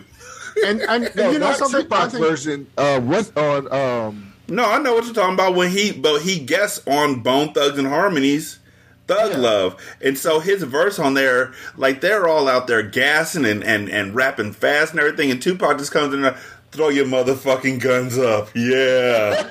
yeah. And you know, here's my thing. Um, and I, I say this the same thing the same thing about um about uh Pastor Troy. Um I used to love that song, and now as an adult, I can't listen to it because of the fucking gunshots. Because the gunshots of that song is the beat, and I cannot fucking listen to that song anymore. I just can't. It just, it annoyed the gunshots annoy me so fucking much. That's some adult shit. and like the, there was a there's a Pastor Troy song where he was talking talking shit about Master P. Like the radio version does not have the gunshots, but the album version has gunshots all through the fucking song, and it's annoying as shit. I was like, I'd rather listen to the radio version. I don't often feel things with music, but I promise you, when I was watching that Verzuz when Bone Thugs were getting their ass whipped by Three Six Mafia, and then Bizzy Bones sang that verse on Thug Love, it I, I felt that shit in my body. You know like what I? left Earth. Bizzy, Bizzy is Bizzy is like fucking amazing. It's like it he was having. It was like he was having an out of body experience. It was like insane. I can't even describe it. It was. Yeah, but- it was probably the and- best moment in Verzuz to me. and like and like just like Bizzy in general like you know there's reasons why he's the the way that he is you know he was on like was it like america's most wanted or something Yeah, he got kidnapped. Yeah he got kidnapped as a child Yeah. yeah he was he was Oh, on america's wow. most wanted or some shit like that he got kidnapped as a child and i think some things happened while he was being ki- while while he was kidnapped and um like so like he's got some stuff in his past that that make him what what he is and he uh you know self-medicates a lot Yeah, Um, he talks but- about it too. He's very open about it. very much so. Um, but him as a rapper is he is phenomenal. Phenomenal. He is the Dylon of Bone. Oh my god, Busy Bee is our Bizzy Bone is so fucking dope. That nigga, I bought his album and was happy, and the nigga's whole album is him doing one minute clips of other songs that he's not gonna finish. And I was so happy to hear that shit. Watch. Hold on. First I want y'all to well no, I'm gonna I'm gonna do No, you know we're not. doing everything but the episode, right? Yeah, that's No, fine. we're doing the So- episode. so this nigga got a song called Yes Y'all that's literally 32 seconds long. And it's him rapping and it just fades out. It's like a mixtape. But here's what I was thinking about while y'all were talking about uh Bone. Brandon, this is probably before your time, but one of my favorite things about rap in the 90s was the clean versions of rap where when it was on the radio Before my time. What are you talking about? We yeah, whatever. 20? When when when it was on the radio, and instead of just blanking the word out or playing the word, they play sound effects over like this. Down, down. You done got yourself in some deep. Now you stuck in your house. You gotta beat the remix. The remix. You can't go out 'cause they gonna leave you in the deep ditch. They hit you with the assignment, you decide to keep it. Only reason you alive cause you read lips. When you drove by the block, low in you see them fish. Seen them mouthing off, how they don't need this. How they sick of you, ducking them, dodging, weaving. How they call you and you don't return their beeps. Now they ready to kill I'ma you kill and all you your and all peeps. your peeps. You done ever down with some wild you done the dough and juvenile and Juvenile and jiggers. jiggers. You better get it back. Or sleep where the river's at. They send shots through your fitted cap. You got big guns big that go guns that go rack, black, rack, black, rack. Where your Where's my niggas at? I love that verse. That's one of my favorite uh-huh. songs. That's that's the that's the that's the song that legitimized Cash Money. it's also one of the best music videos ever. They got big guns that go brack, brack, brack. that was the best definition or the best gun sound effect until uh, TDE came out with do do do do do do do do. okay, all right, you're right. We we are doing a podcast about Uh, Orphan Black. Fine. So what? People like us, we can talk about Orphan Black and other shit. Because this is the Orphan Black Ass podcast. Yes, that's yes. You keep saying That's it what wrong. it is. You keep That's saying it wrong. that, no. That way it makes sense. Not Orphan Black Cast Cast. Black ass cast. Black Ass Cast. Black Cast. Orphan Black Ass Cast. I see a black ass over there. oh, we should have went with my first name. So, No, but on, I was going to say, if on the show when Kira ran away, right, with um Helena, mm-hmm, and and fucking uh, Sarah was freaking out, right? Mm-hmm. It, let's just say Kira didn't get hit by a car and Sarah actually got her back. If Sarah would have been like, "Don't you ever run away from home with strangers," like and yelled at her, I'd have been like, "That's a normal human emotion." that's that's human emotion exactly. But the the thing that makes it sinister is when I come home, the chicken isn't thawed out. Yeah, I, I see what you're doing. I get in my kid's face and scream at them for a good 45 minutes because you know how moms used to be. 45 minutes. By the time I, you, you know what I found out when I was an adult, and this shit still pisses me off. I mean to call my mom every so often and tell her, you motherfucker. If done right, you could thaw out a, pe- a, a chicken, you could thaw out drumsticks Yes, in like seven minutes. yes. They came in just on fire, so fucking mad. Seven minutes, my nigga. I can't. I asked you to do one thing. I was lucky. My parents didn't really yell at me or give me whoopings, but I had to spend every summer in the country with my grandmother and my aunts and uncles. Where lived- everybody could get it. where, no, where they would say, "Brandon, go get your switch off the tree," and Mm-hmm. they would have spikes on it and stuff. And my mom found out one time because I told her, and she drove from Baltimore. To wait, wait, wait, wait, wait. My mom found out one time because I told her. no, my mom told them like, "Hey, look, we don't do that to Brandon. Like, you're not like." And they, well, that's how we raise our kids out here. And I guess I did something or said something, and I called my mom, and my mom drove from Baltimore. Nigga, you're McMul- you're McNulty.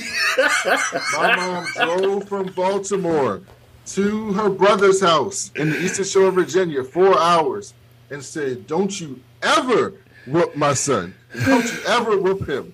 See, and but that's And the I- then thing. she asked, like, what did he do? And I think it was like he was talking because, like, my, my they're super country. This is like one, like Scar knows the Eastern Shore of Virginia, Accomack County. There's like one high school, one middle school, is dirt roads. Like it's country as fuck. Yeah. Like when it would rain, we would sit in the living room in the dark. Like They gave me a Yeah. scholarship. Yeah, you got to turn off all the lights. You gonna run up there like this. They offered me a scholarship. I'm 34, five years old. When I was growing up, I still used outhouses. That's what was there. Outhouses to use the bathroom. Yeah, I'm glad I didn't go to college there. And But- they would come in, and my mom was like, and I think I was like talking when it was we were supposed to be quiet in the dark, and they whipped, whipped all of us or something like that. And my mom was in. I had never seen her that angry in my entire life. But at the same time, you got to look at that as some people take generational curses and they pass it on to the next generation. Your mom, at an early age, was striving to break generational curses, which is dope. Yeah, well, my mom hated it there. She graduated high school a year early and moved to Baltimore. well, to DC originally. She hated Yeah. the Eastern Shore. Yeah, I'm glad I didn't go to college there. I was like, ooh, ooms, UMES. Oh no, yeah. UMES is not in the Eastern Shore of Virginia. That's in Salisbury. That's not nearly as country oh, as Virginia. Yeah, UMES. I mean, it's country relative to like a city, but it's not like Eastern Shore of Virginia country. UMES. That's where that's where Tyrone and Tamika met, right? uh, yes. I believe so. My Yes. dad went. My dad graduated from UMES. It's in Princess Anne, Maryland. It's like right next to Salisbury. It's. I mean, it's kind of country, but it's not that country. What I'm talking about is like where my parents are from. You got to drive 45 minutes to the closest Walmart. They when I was growing up, they put a Walmart there when I was like 14. They finally got their first Walmart, and this fucking town went crazy. There is no movie theater in the town. You have to drive across the bridge to Virginia Beach the Bay Bridge to Virginia Beach to go to the movies. Don't don't and it call costs that the Bay twelve Bridge. dollars. It's twelve dollars to go across the fucking. Bridge. Don't call that. Don't don't call that the Bay Bridge. That you know that thing was that thing was a hell bridge. That's that's what that was. Uh, The But you old know bridge was a hell bridge. Yes, the was. the, the, the crazy part about go, going through the bridge tunnel is be uh, I was cool the first time I drove in the bridge tunnel because there's open parts where you can see the traffic on both sides inside of the tunnel part. Um, because of Grand Theft Auto 4, I was used to it because there's a bridge just like that in Grand Theft Auto 4. So like. You know, I, my ex, my ex wife, you know, who was my wife at the time, was just like, "You're not afraid of this?" I was like, "No, it's just like Grand Theft Auto. It- It's, it's people. oh, I can see the cars over there, and I go about my business. They go about their, their business. We straight." So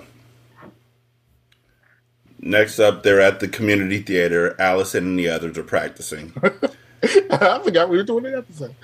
Allison, as we already know, is in the lead because Aynsley died. Allison's fucking up. When they need to go left in the dance, she's going right. And I just got to tell y'all, honestly, this play is the fucking bestest. The more I watch it, the more I'm like, I love community theater, and I just, I just want to applaud these actors. Brandon and I, I was telling him about Bowfinger and how it's one of my favorite movies of all time. I fucking hate that movie. And here's what I, here's I'm gonna tell you the same way I told him, and maybe you'll see it differently.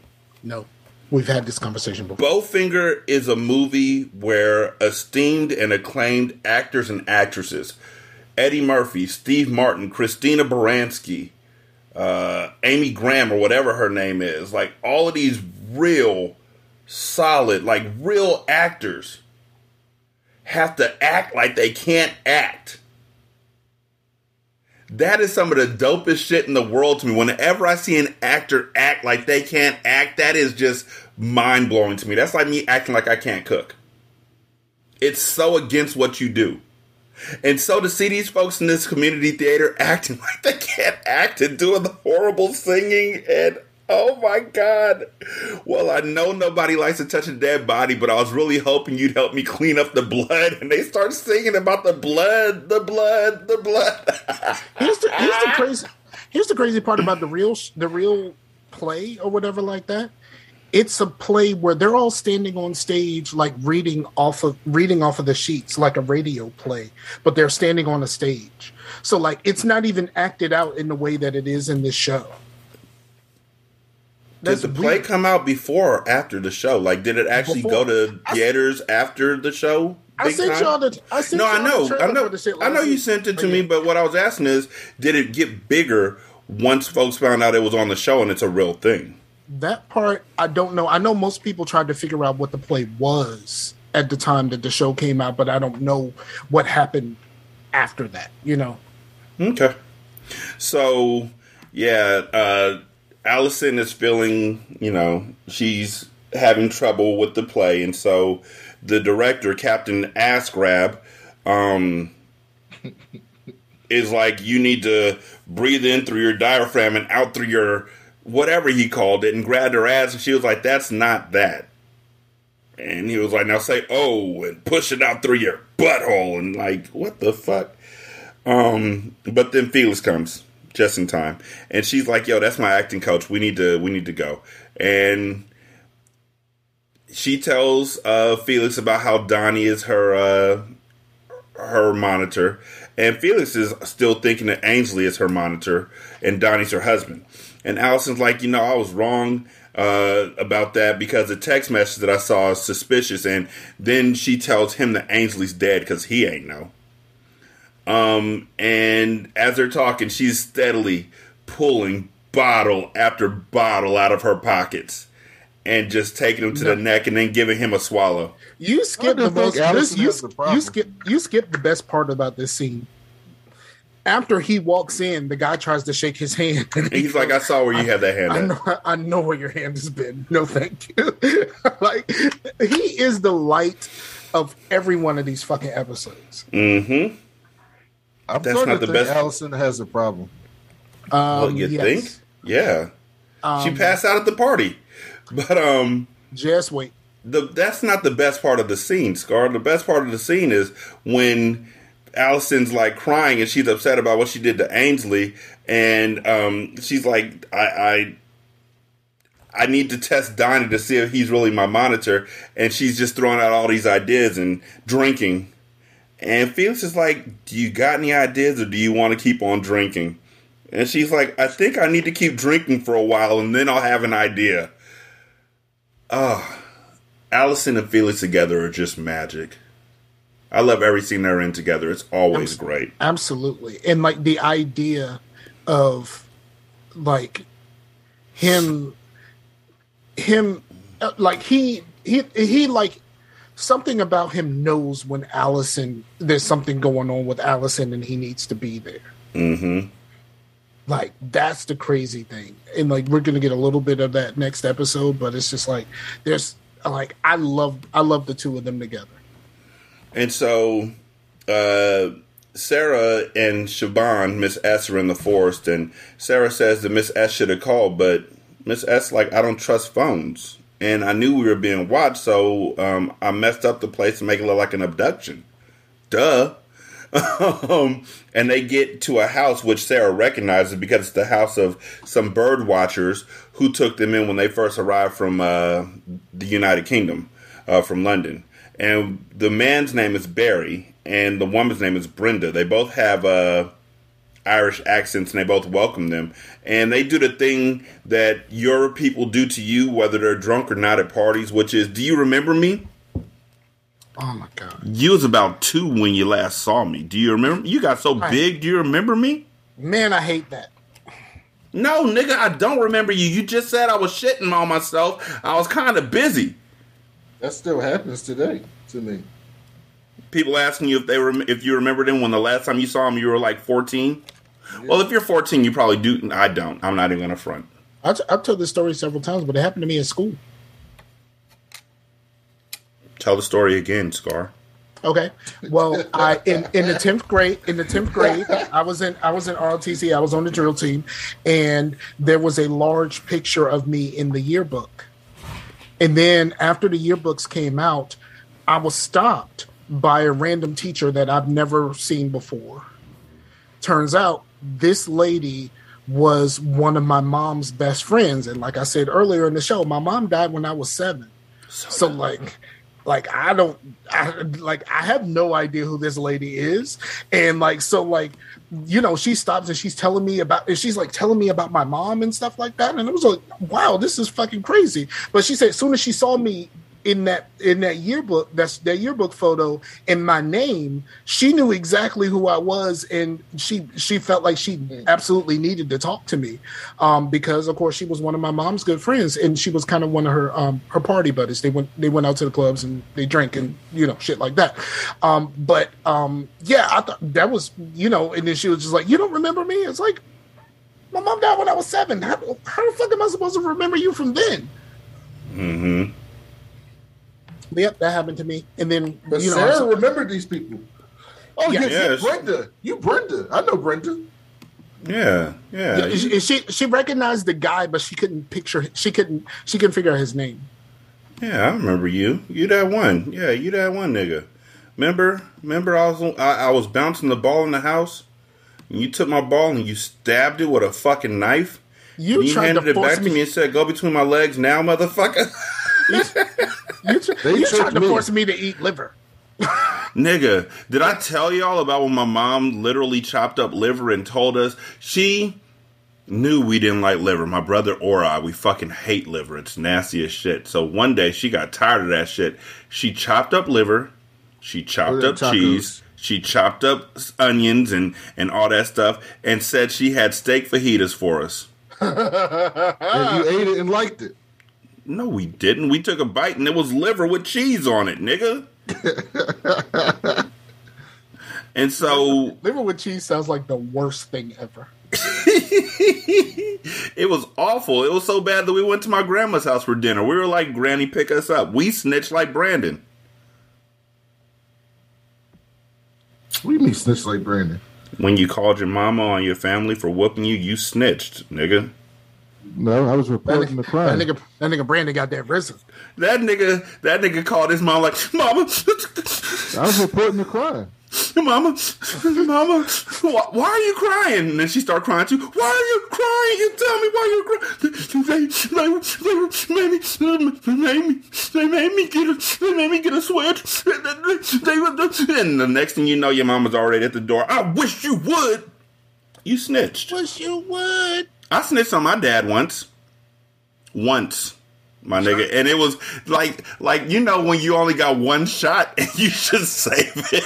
I snitched over the worst thing. That nigga took my Will Smith and DJ Jazzy Jeff uh, summertime CD and wouldn't let me listen to it. And I called my mom and snitched. And this was right after my mom and dad got divorced. And we were on visitation with him up in Washington, and my mom was in California, and she called. By the way, the What, best you- album on you- that, I mean, the best song on that album was Brand New Funk. Still the greatest. I need to take a look. The, I mean, my, my dad took my Onyx tape. I just waited till he wasn't there. I made a dub and kept it fucking moving. Yeah, but A you dub. know, What do you mean you made a dub? What It dub was a in tape. 1991? It was a tape. It was a tape. It was back the fuck up. I had the tape. throw it. Now, here's my question. Um, Onyx, back the fuck up. Did it start off with just throw your hands in the air and what? Oh, huh? Throw your guns. Throw your guns in the air and then they sag right in the back the fuck up, right? Um, not necessarily. I must have saw a live version of it. Also, uh, Brandon, Brand New Funk isn't on the same CD as Summertime. And I, I thought that Brand New Funk is on. He's a DJ. I'm the rapper. Yeah, he's the DJ. I'm the rapper. Yeah, Summertime is on home base with uh, the boy is smooth and and who stole the DJ and you saw my blinker, bitch. Ah! You saw my blinker, bitch? Yeah. Oh, please don't make him. God damn it. Charlie loves this fucking song for some reason. It's it's misogynistically funny.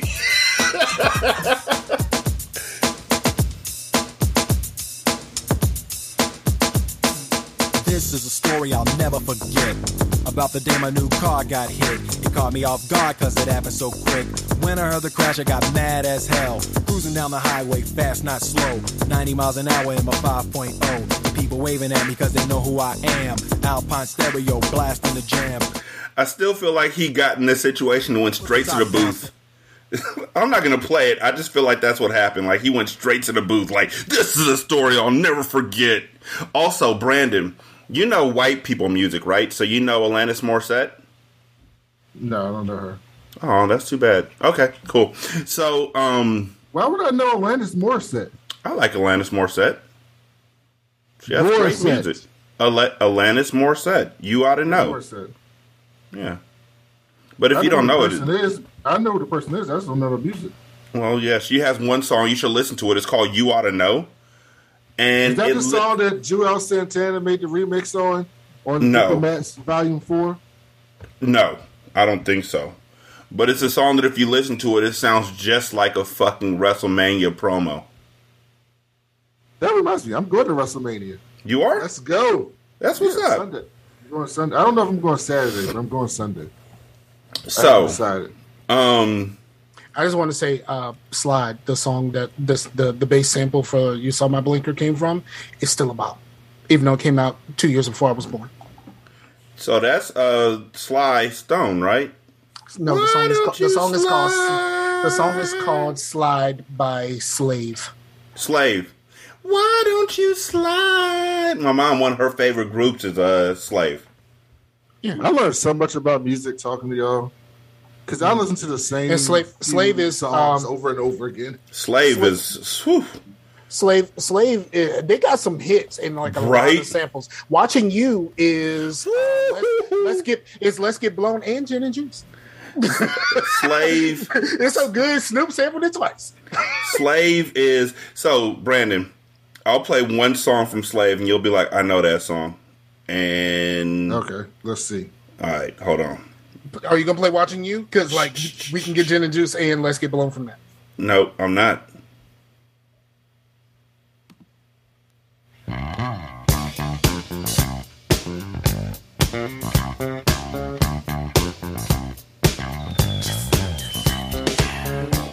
Just a touch of love. I don't know that song. Really? Really?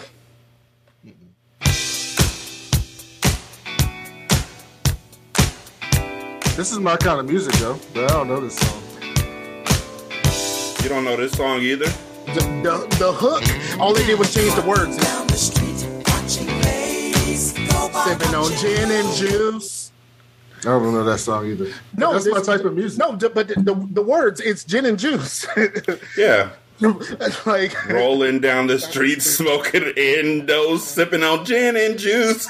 and then the actual words he says the the the, the when the the verses starts is the way he's singing "Let's Get Blown."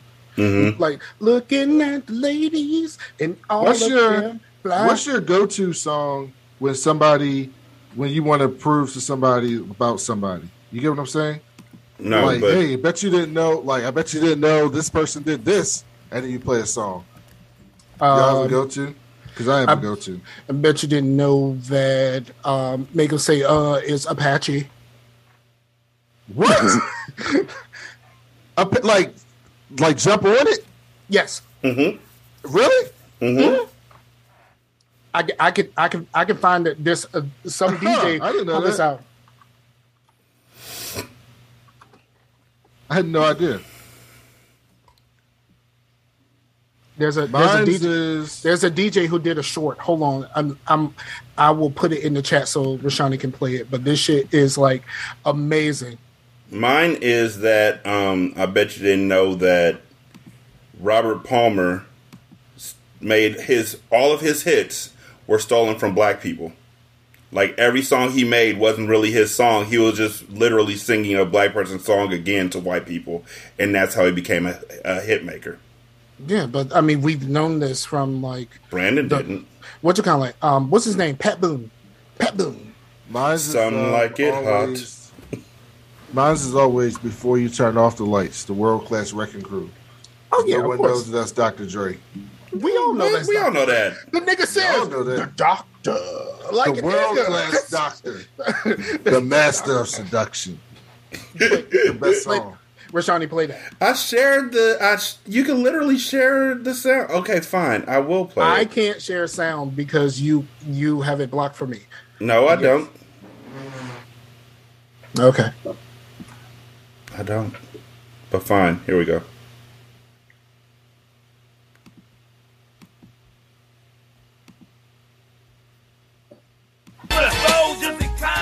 I heard this so many times, but did not catch the sample. I'm like, wow.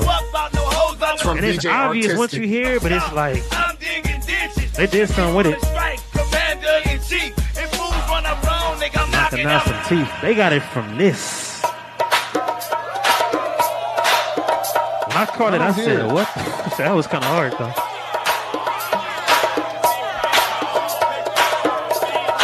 I did not catch this shit. Oh my god, I hear it now.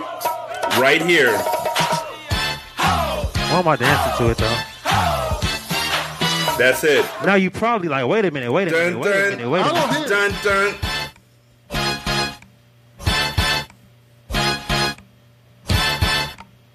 What? Make him say, uh. I said, what the? I feel like that could have been anything. But that's You the know- beauty of samples. It's like you hear it and then you can't unhear it anymore. I would say the the the the crazy the crazy one that I hit people with is uh, "Ready or Not" by the Delfonics.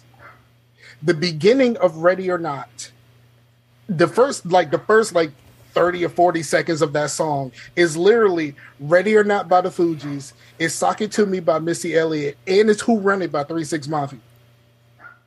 Those songs could not be further from each other, but they all came from the first thirty seconds of that one song. For a while, Brandon and listeners, if y'all want to go back and find them, uh, I think it's on the single serving podcast feed. For a while, when we did the Dream Team, every single episode, Scar would find a song, an old school song. And then after that, he played a song that sampled from it.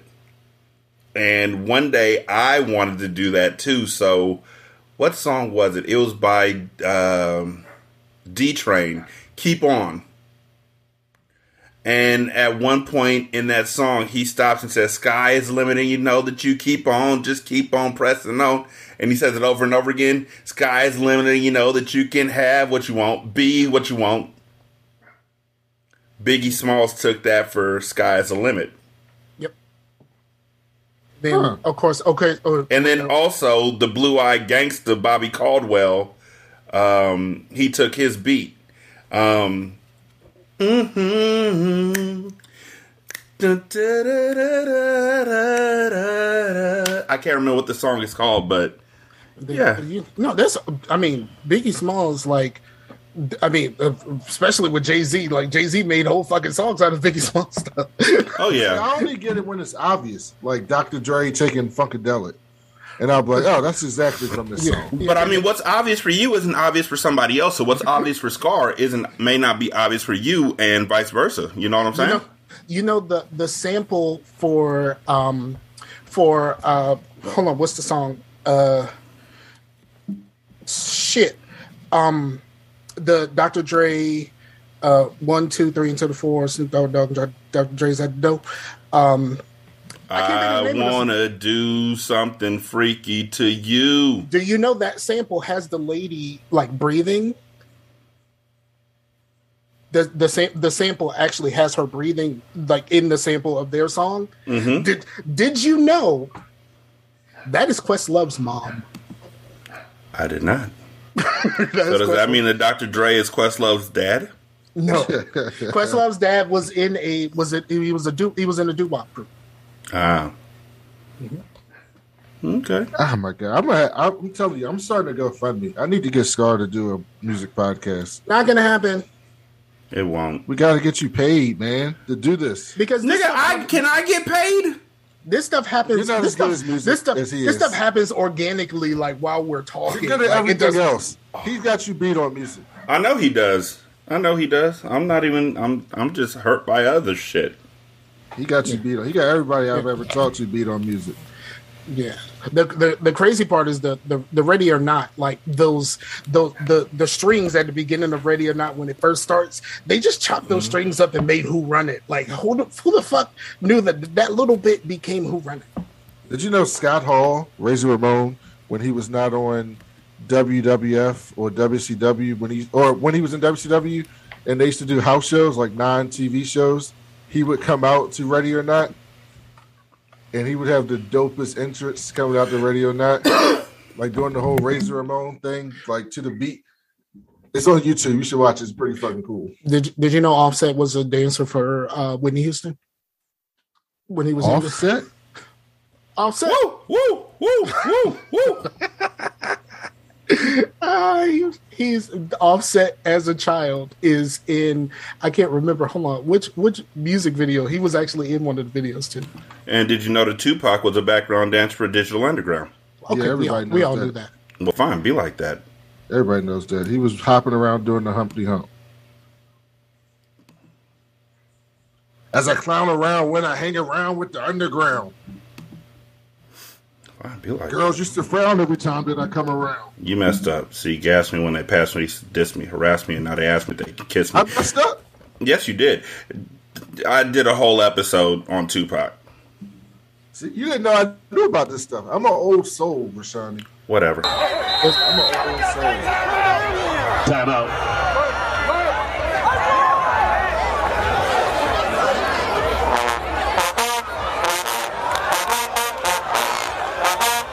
Okay, that was just random. I just like it. I mean, we are just going all over the place today. We, we're never gonna finish this episode. We're gonna finish this episode.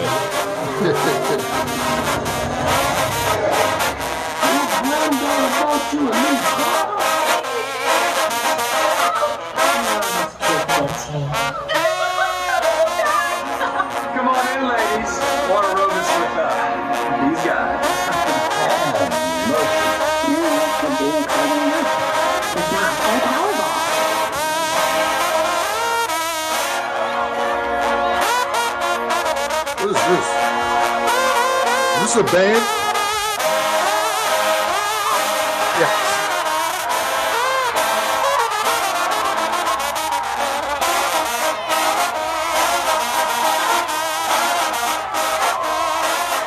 That is Mr. William Belial, currently tell at him. Benedict College. Tell him, Scar. Tell him. Tell him.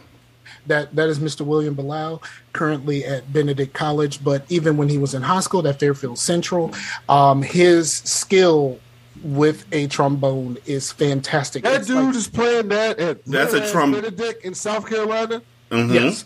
Yes, his brother went to Benedict. His brother Hank is a is a dope ass um, trombone player also. But yes, uh, that dude that dude uh, he went to Benedict, but in uh, at Put in that in the high chat. school. Send me that. All of that came Yeah, off the the- trombone. All of that. Facebook group, Scar. I'll Oh, send it dope. to you. I, it's my ringtone. Scar sold it to me.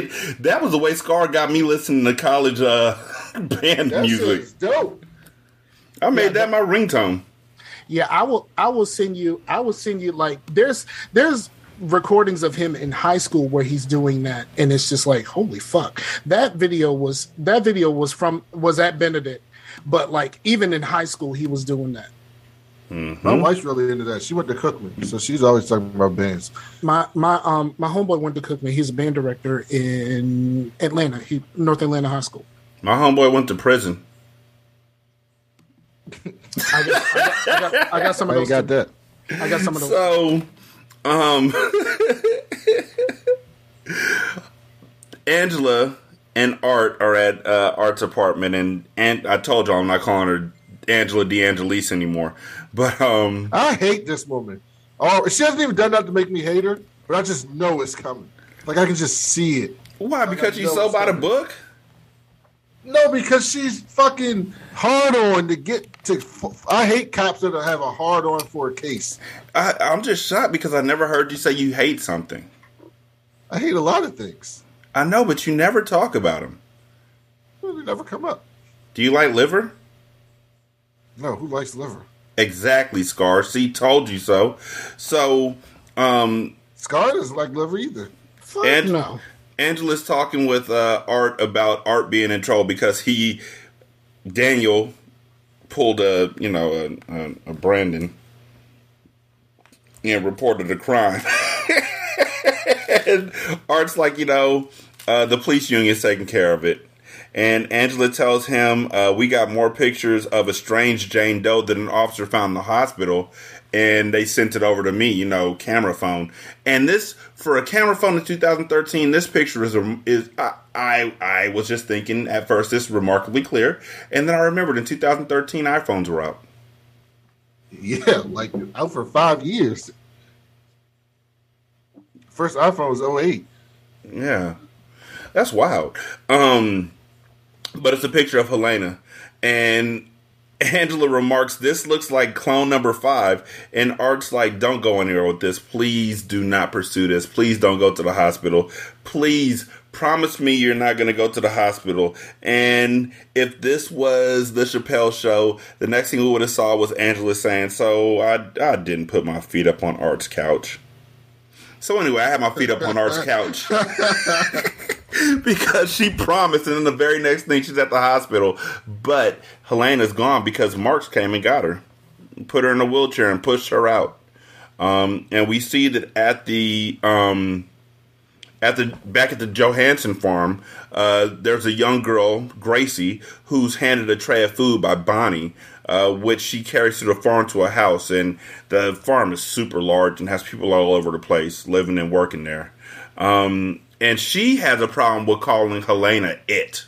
Will it eat? And she's nervous about being near it.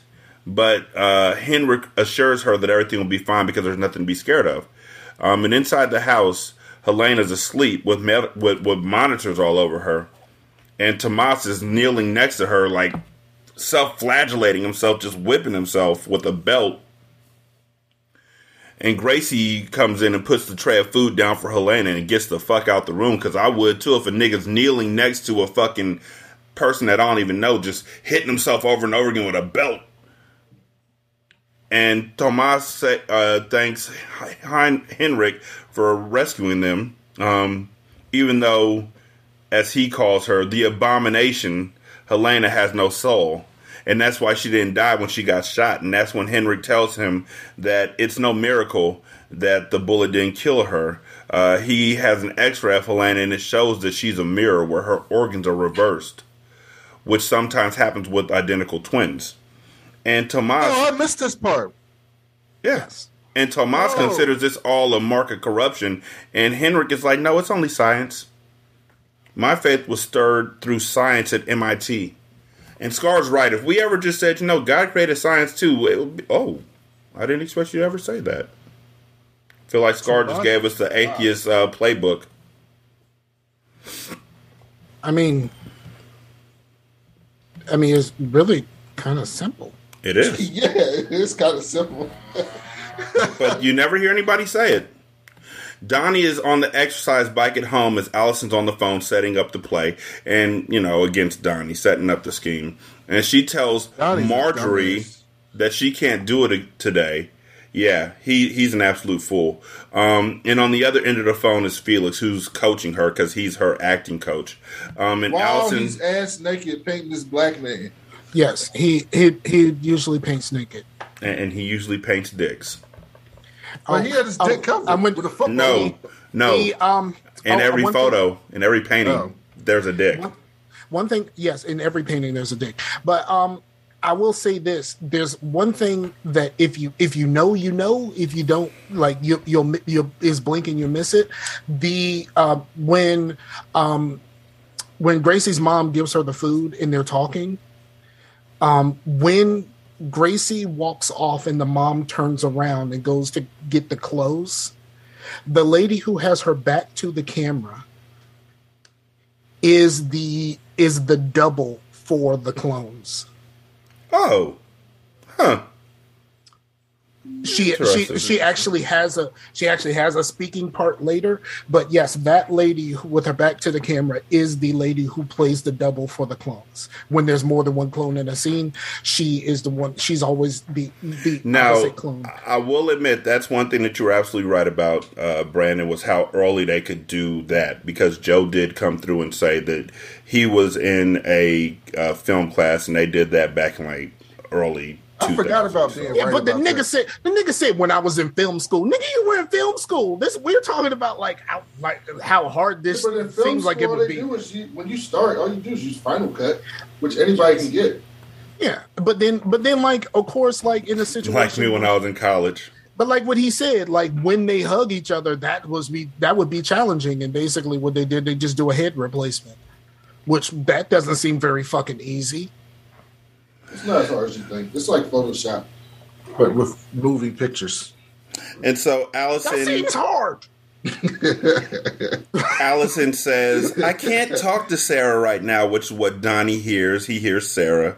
And Felix is like, now set the hook. And so Allison hangs up and well, she whispers that she can't talk to Sarah right now. And then she hangs up and tells Donnie she needs to go out there, something she needs to get done immediately. And as she leaves out, you can see Donnie slowing the bike down. Um, and at the cemetery in the next scene, Allison is standing by Aynsley's grave and she's wearing dark glasses and looking around as if nervous. And Donnie's crouched down behind like a fucking tombstone. You know what I noticed this episode? All of the clones, all of the clones, um, what do you call them? Watcher, what do they call them? Monitors. All the clones monitors, I think, actually care about the clones. I think Well, I mean, if you spend enough time with somebody, you're going to get invested. I think Delphine cares about Cosima. Uh, obviously, Paul cares about Sarah now, and I think, I think that Donnie actually does care about Allison. Yeah, no, I mean, if you if you're around somebody long enough, you're going to get invested. You know what I'm saying? Like it's going to happen. That's the way I look at it. But I can't, I can't speak because I think what I want to say is in the next episode. so, um, it, Donnie's on the phone with Dr. Leekie giving him a play by play. And he tells him, I found her, and you said to call you when she mentioned Sarah someone. Um, and Sarah Stubbs arrives. And she and Allison hug and talk about Aynsley. And Donnie starts reporting on what Sarah Stubbs is doing to Dr. Leekie. and Dr. Leekie's like, What the fuck are you doing on the phone with me? He said, And- no, he said, he said, what should I do? It's just like, it's Sarah Stubbs. He's like, who the who is Sarah Stubbs? And he explains who she is. And he was like, what should I do? He's like, hang up the phone. dummy. it's Donnie, sir, but I'll allow it. You called me dummy like four times, but it's Donnie. He was so obvious too. right? And as the phone gets hung up, Allison's standing right there watching them, and it's like, oh, She shows up like she shows up like Jason. All of a sudden, she's just fucking there. mm-hmm. Because she's been watching him too. I've been watching one lady go by watching you. Um, back at the bird watchers' houses or the bird watchers' house, uh, Miss S says she's getting herself and Kira out of there to London tonight. Actually, Sarah asked her what's the plan, and Miss S is like, "Well, I got tickets to London," and Sarah's like, "Cool. When are you and Felix following me and Kira?" and Miss S is like, "Yeah, about that. Um, y'all can come when it's safe." but we're going now. And Sarah's mad, and Miss S is like, you know, you really haven't been doing that well at protecting Kira without me, so. I mean, at that point in time, Sarah calls Miss S out about, huh? She ain't wrong at all. Uh, at that point in time, I mean, it's only been like two months since she didn't have a drug habit or whatever she was doing, where she was running around with Vic thieving and all that kind of stuff. So that's like my daughter showing up and being like, "I'm taking my daughter." The fuck you is, nigga. Please, plus your daughter magical. No, nigga, no. But Sarah calls Miss S out about the photo and says that Amelia put her with the people in the photo, and Miss S swears she doesn't know who they are, and I She's believe her. lying. I believe her. I don't know why, but I do. Um, Miss- she's Miss definitely lying. lying. She's definitely lying. Well, yeah. like this seems pretty fucking obvious. Like you kind of like the first time you watch it, you kind of believe her, but Not- like not me. d- d- you you you definitely know she lying. She lying She's about lying, something. but I don't think she's against Sarah. But she's lying about something. I feel like she's Sarah's monitor. I don't know No, about that. she's not No, a monitor. Sarah She don't have a monitor. She, can't be a monitor because remember they didn't know about Sarah and Helena. Yeah, so they Sarah don't have a monitor. Okay, well, fine. I felt like it. Because So- of Amelia, they don't have monitors. So, um, at dinner later that evening, uh, Miss S, Brenda, and Barry are reminiscing about the old days um, and about Miss S running guns to raise funds to help the strikers fight for justice. And they're like, I could not stop looking at Brenda's teeth, bruh. Like, yo. And she had no she ain't had much in the way of lips, so like it was just her teeth. and Miss S, we find out that she was a shooter, not a cooker. Um, and at Dyad, Cosima's putting her room together, planning out what she's going to buy for the lab and everything. Um, and she and Delphine are getting close again because, you know, when Rachel walks in and Rachel looks at them and she's like, "Oh, you're gay." oh, okay. And Rachel shows Cosima her latest medical test um, and also data on Katja's lung condition. And Cosima uh, says she would like the original's genome, but Rachel's like, you know, you can't have it. Because any problems that we have must be from the cloning process. And your most important question that you should have is how does Sarah have a child? At the bird watchers again, the phone rings and Barry goes outside to take the call. He's making some arrangements on getting uh, Miss S and Kira out, but he and Brenda won't let anyone else know the arrangements, which is literally a red flag like a motherfucker.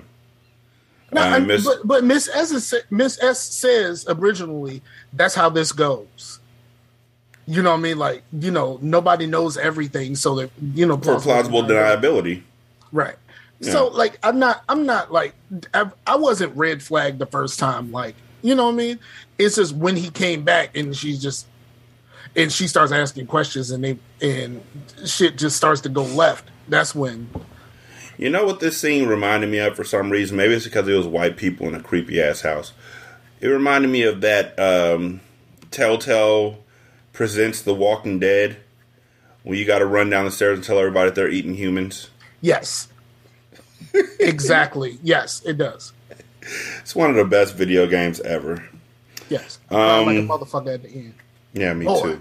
I didn't even want to go to part two. I was like, "Fuck that shit." They. so Listen, there's only only two times I really had like a real deal reaction. That in the beginning of The Last of Us.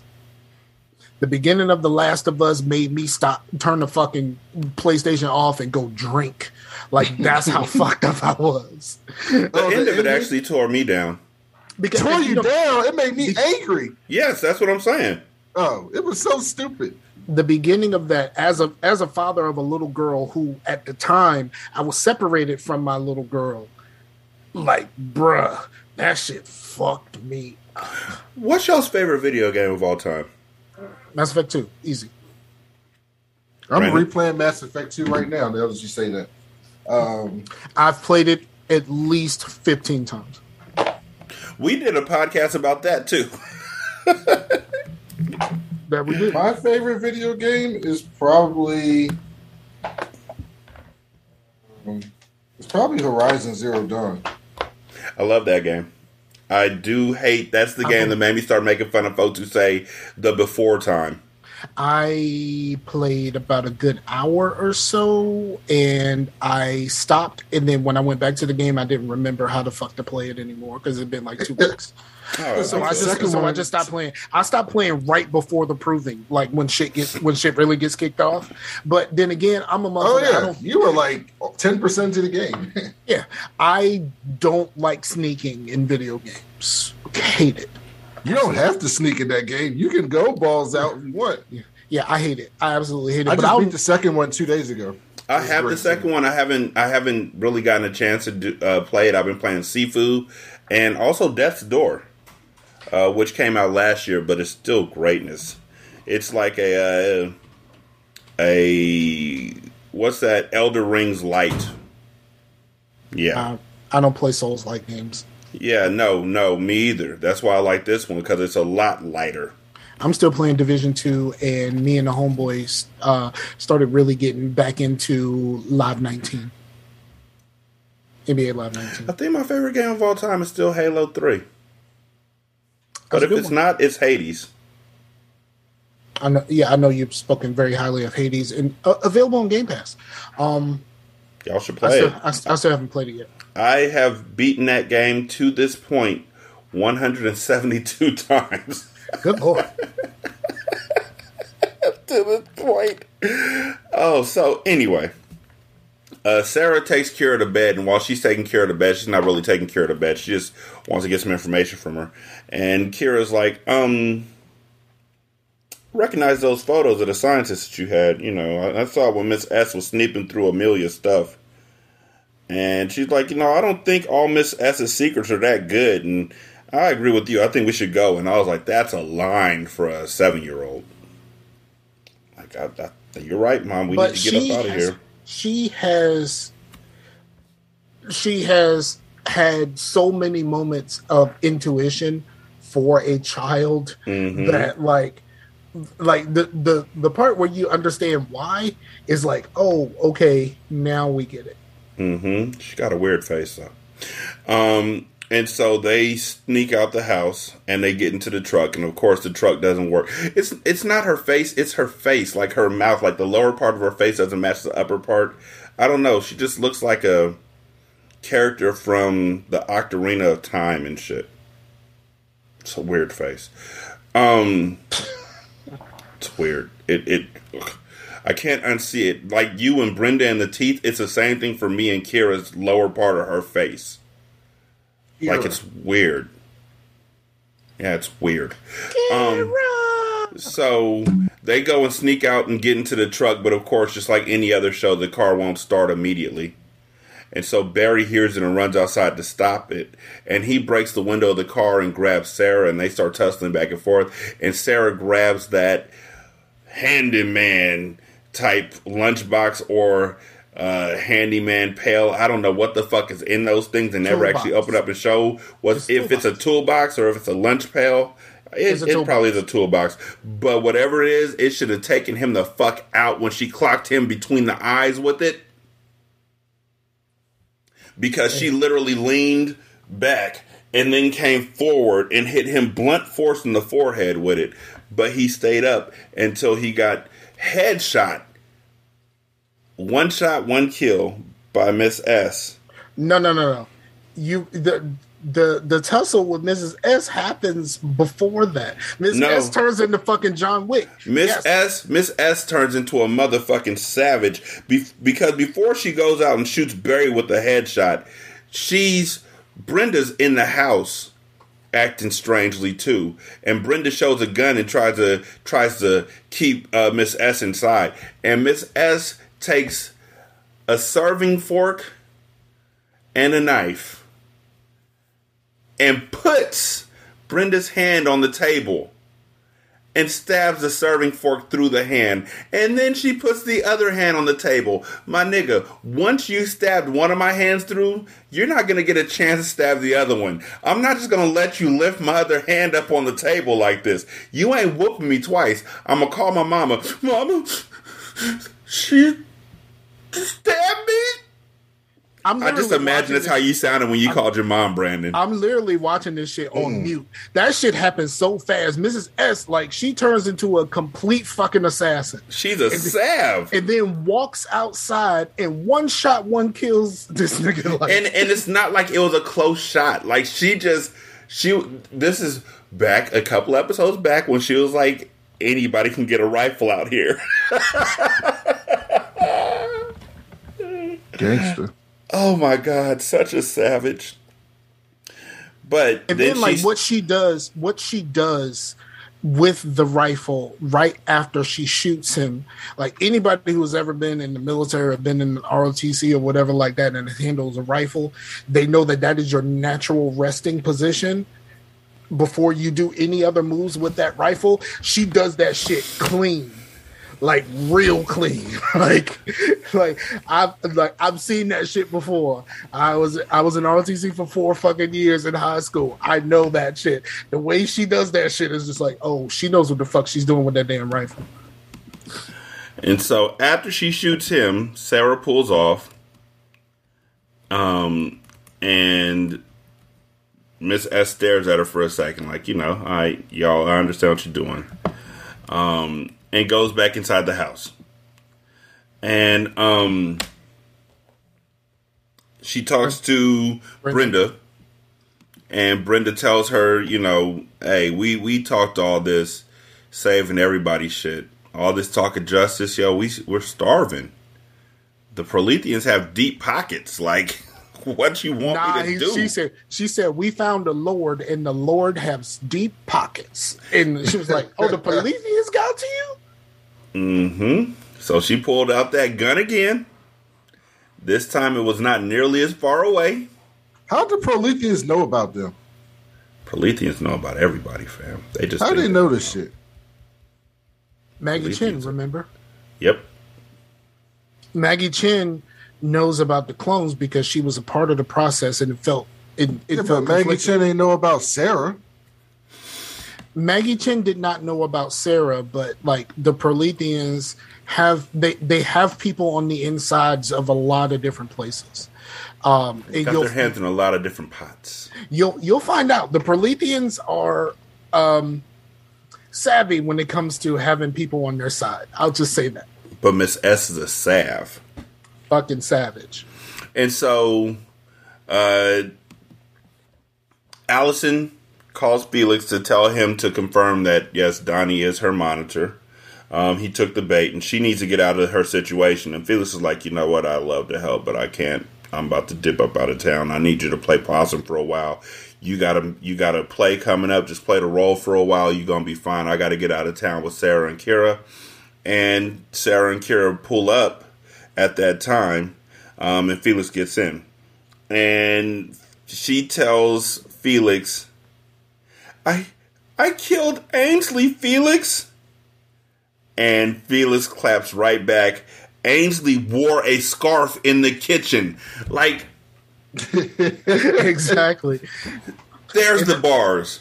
In the moment and she has a she has a what what looks like a glass of wine right there and the Mhm. moment she hangs up that phone she takes some pills and drinks Takes some some pills and drinks up. And at the uh, Johanssen farm, or the Johan- yeah, the Johanssen farm, as they enter uh, where Mark is working, Henrik asks Tomas how long he's had Helena, and he says since she was twelve. And Henrik remarks she's the twin of a fertile clone. Perhaps she could conceive as well. And Tomas says no, she's an abomination, defective and dangerous. And then Mark comes over and literally cattle prods that nigga in the back of the head. Shut up with a nail. Oh, It's a new day. Yes, it is. What what movie was that where the the hold on Uh, uh, there will not there will be is, blood. Is, is it there will be blood? I think No, There it's Will not. There will be blood. Yes, it is. There will be blood. Where the niggas just walking through with that cattle prod and killing people. Yes, he, yes, and I, I always get uh, uh, "There Will Be Blood" and "No Country for Old Men" mixed up because they came out around the same time. Yes, they did. They came out at exactly the same time. But No Country for Old Men is the From Across the Room I Drink Your Milkshake movie. which, is fucking. I've never seen it, but I've seen that clip. that is the best. Daniel Day Lewis. That acting is so iconic. I bought the movie just for that. There's movies that again, that's a good movie all the way through, but I wouldn't be mad if I just caught the last five minutes. Because that nigga goes hard on him and then murders him with a bowling pin.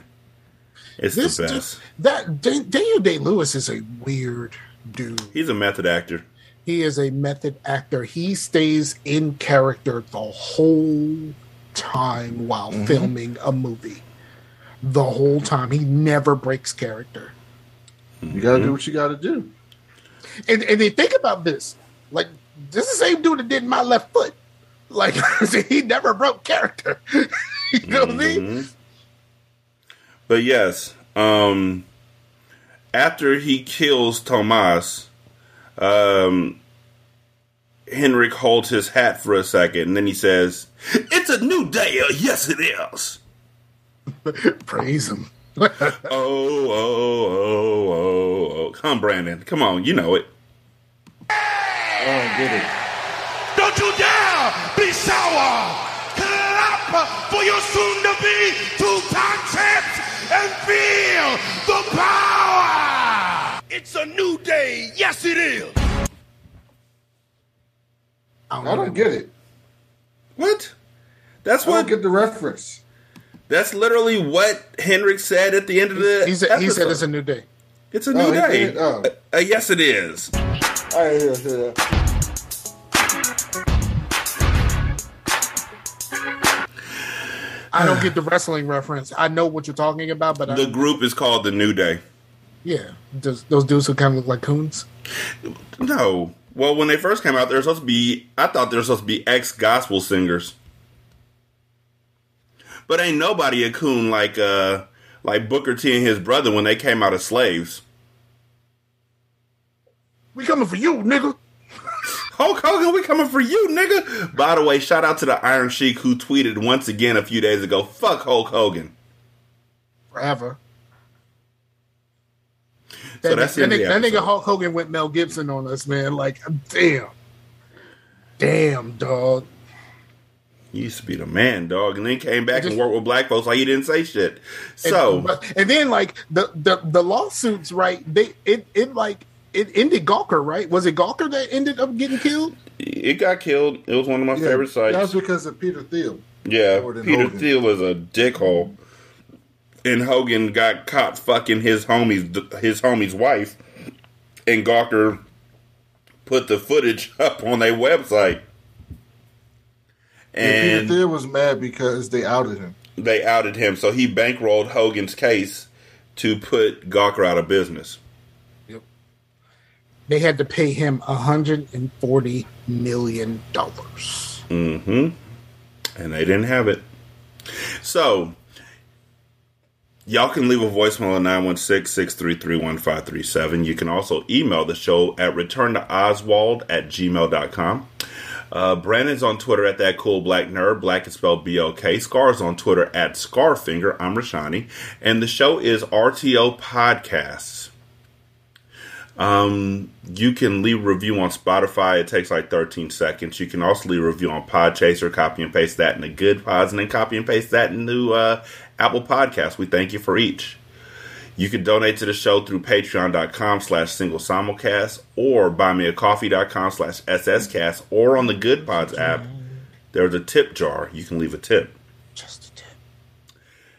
We want to thank y'all so much for listening. We do greatly appreciate it. Um, next episode will be coming soon. Y'all be good. We're gonna holler at you later. Peace.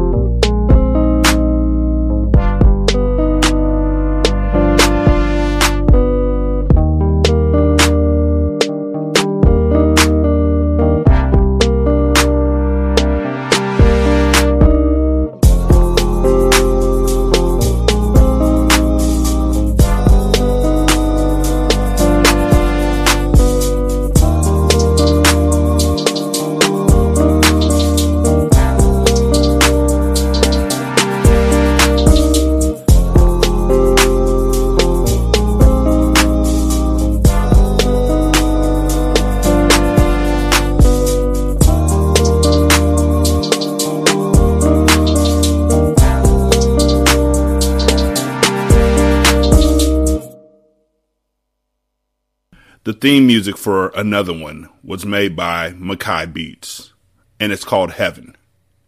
You can contact him on Makaih.com, which is M A K A I H dot com, or you can find his beat on the Free Music Archive. This is Single Simulcast.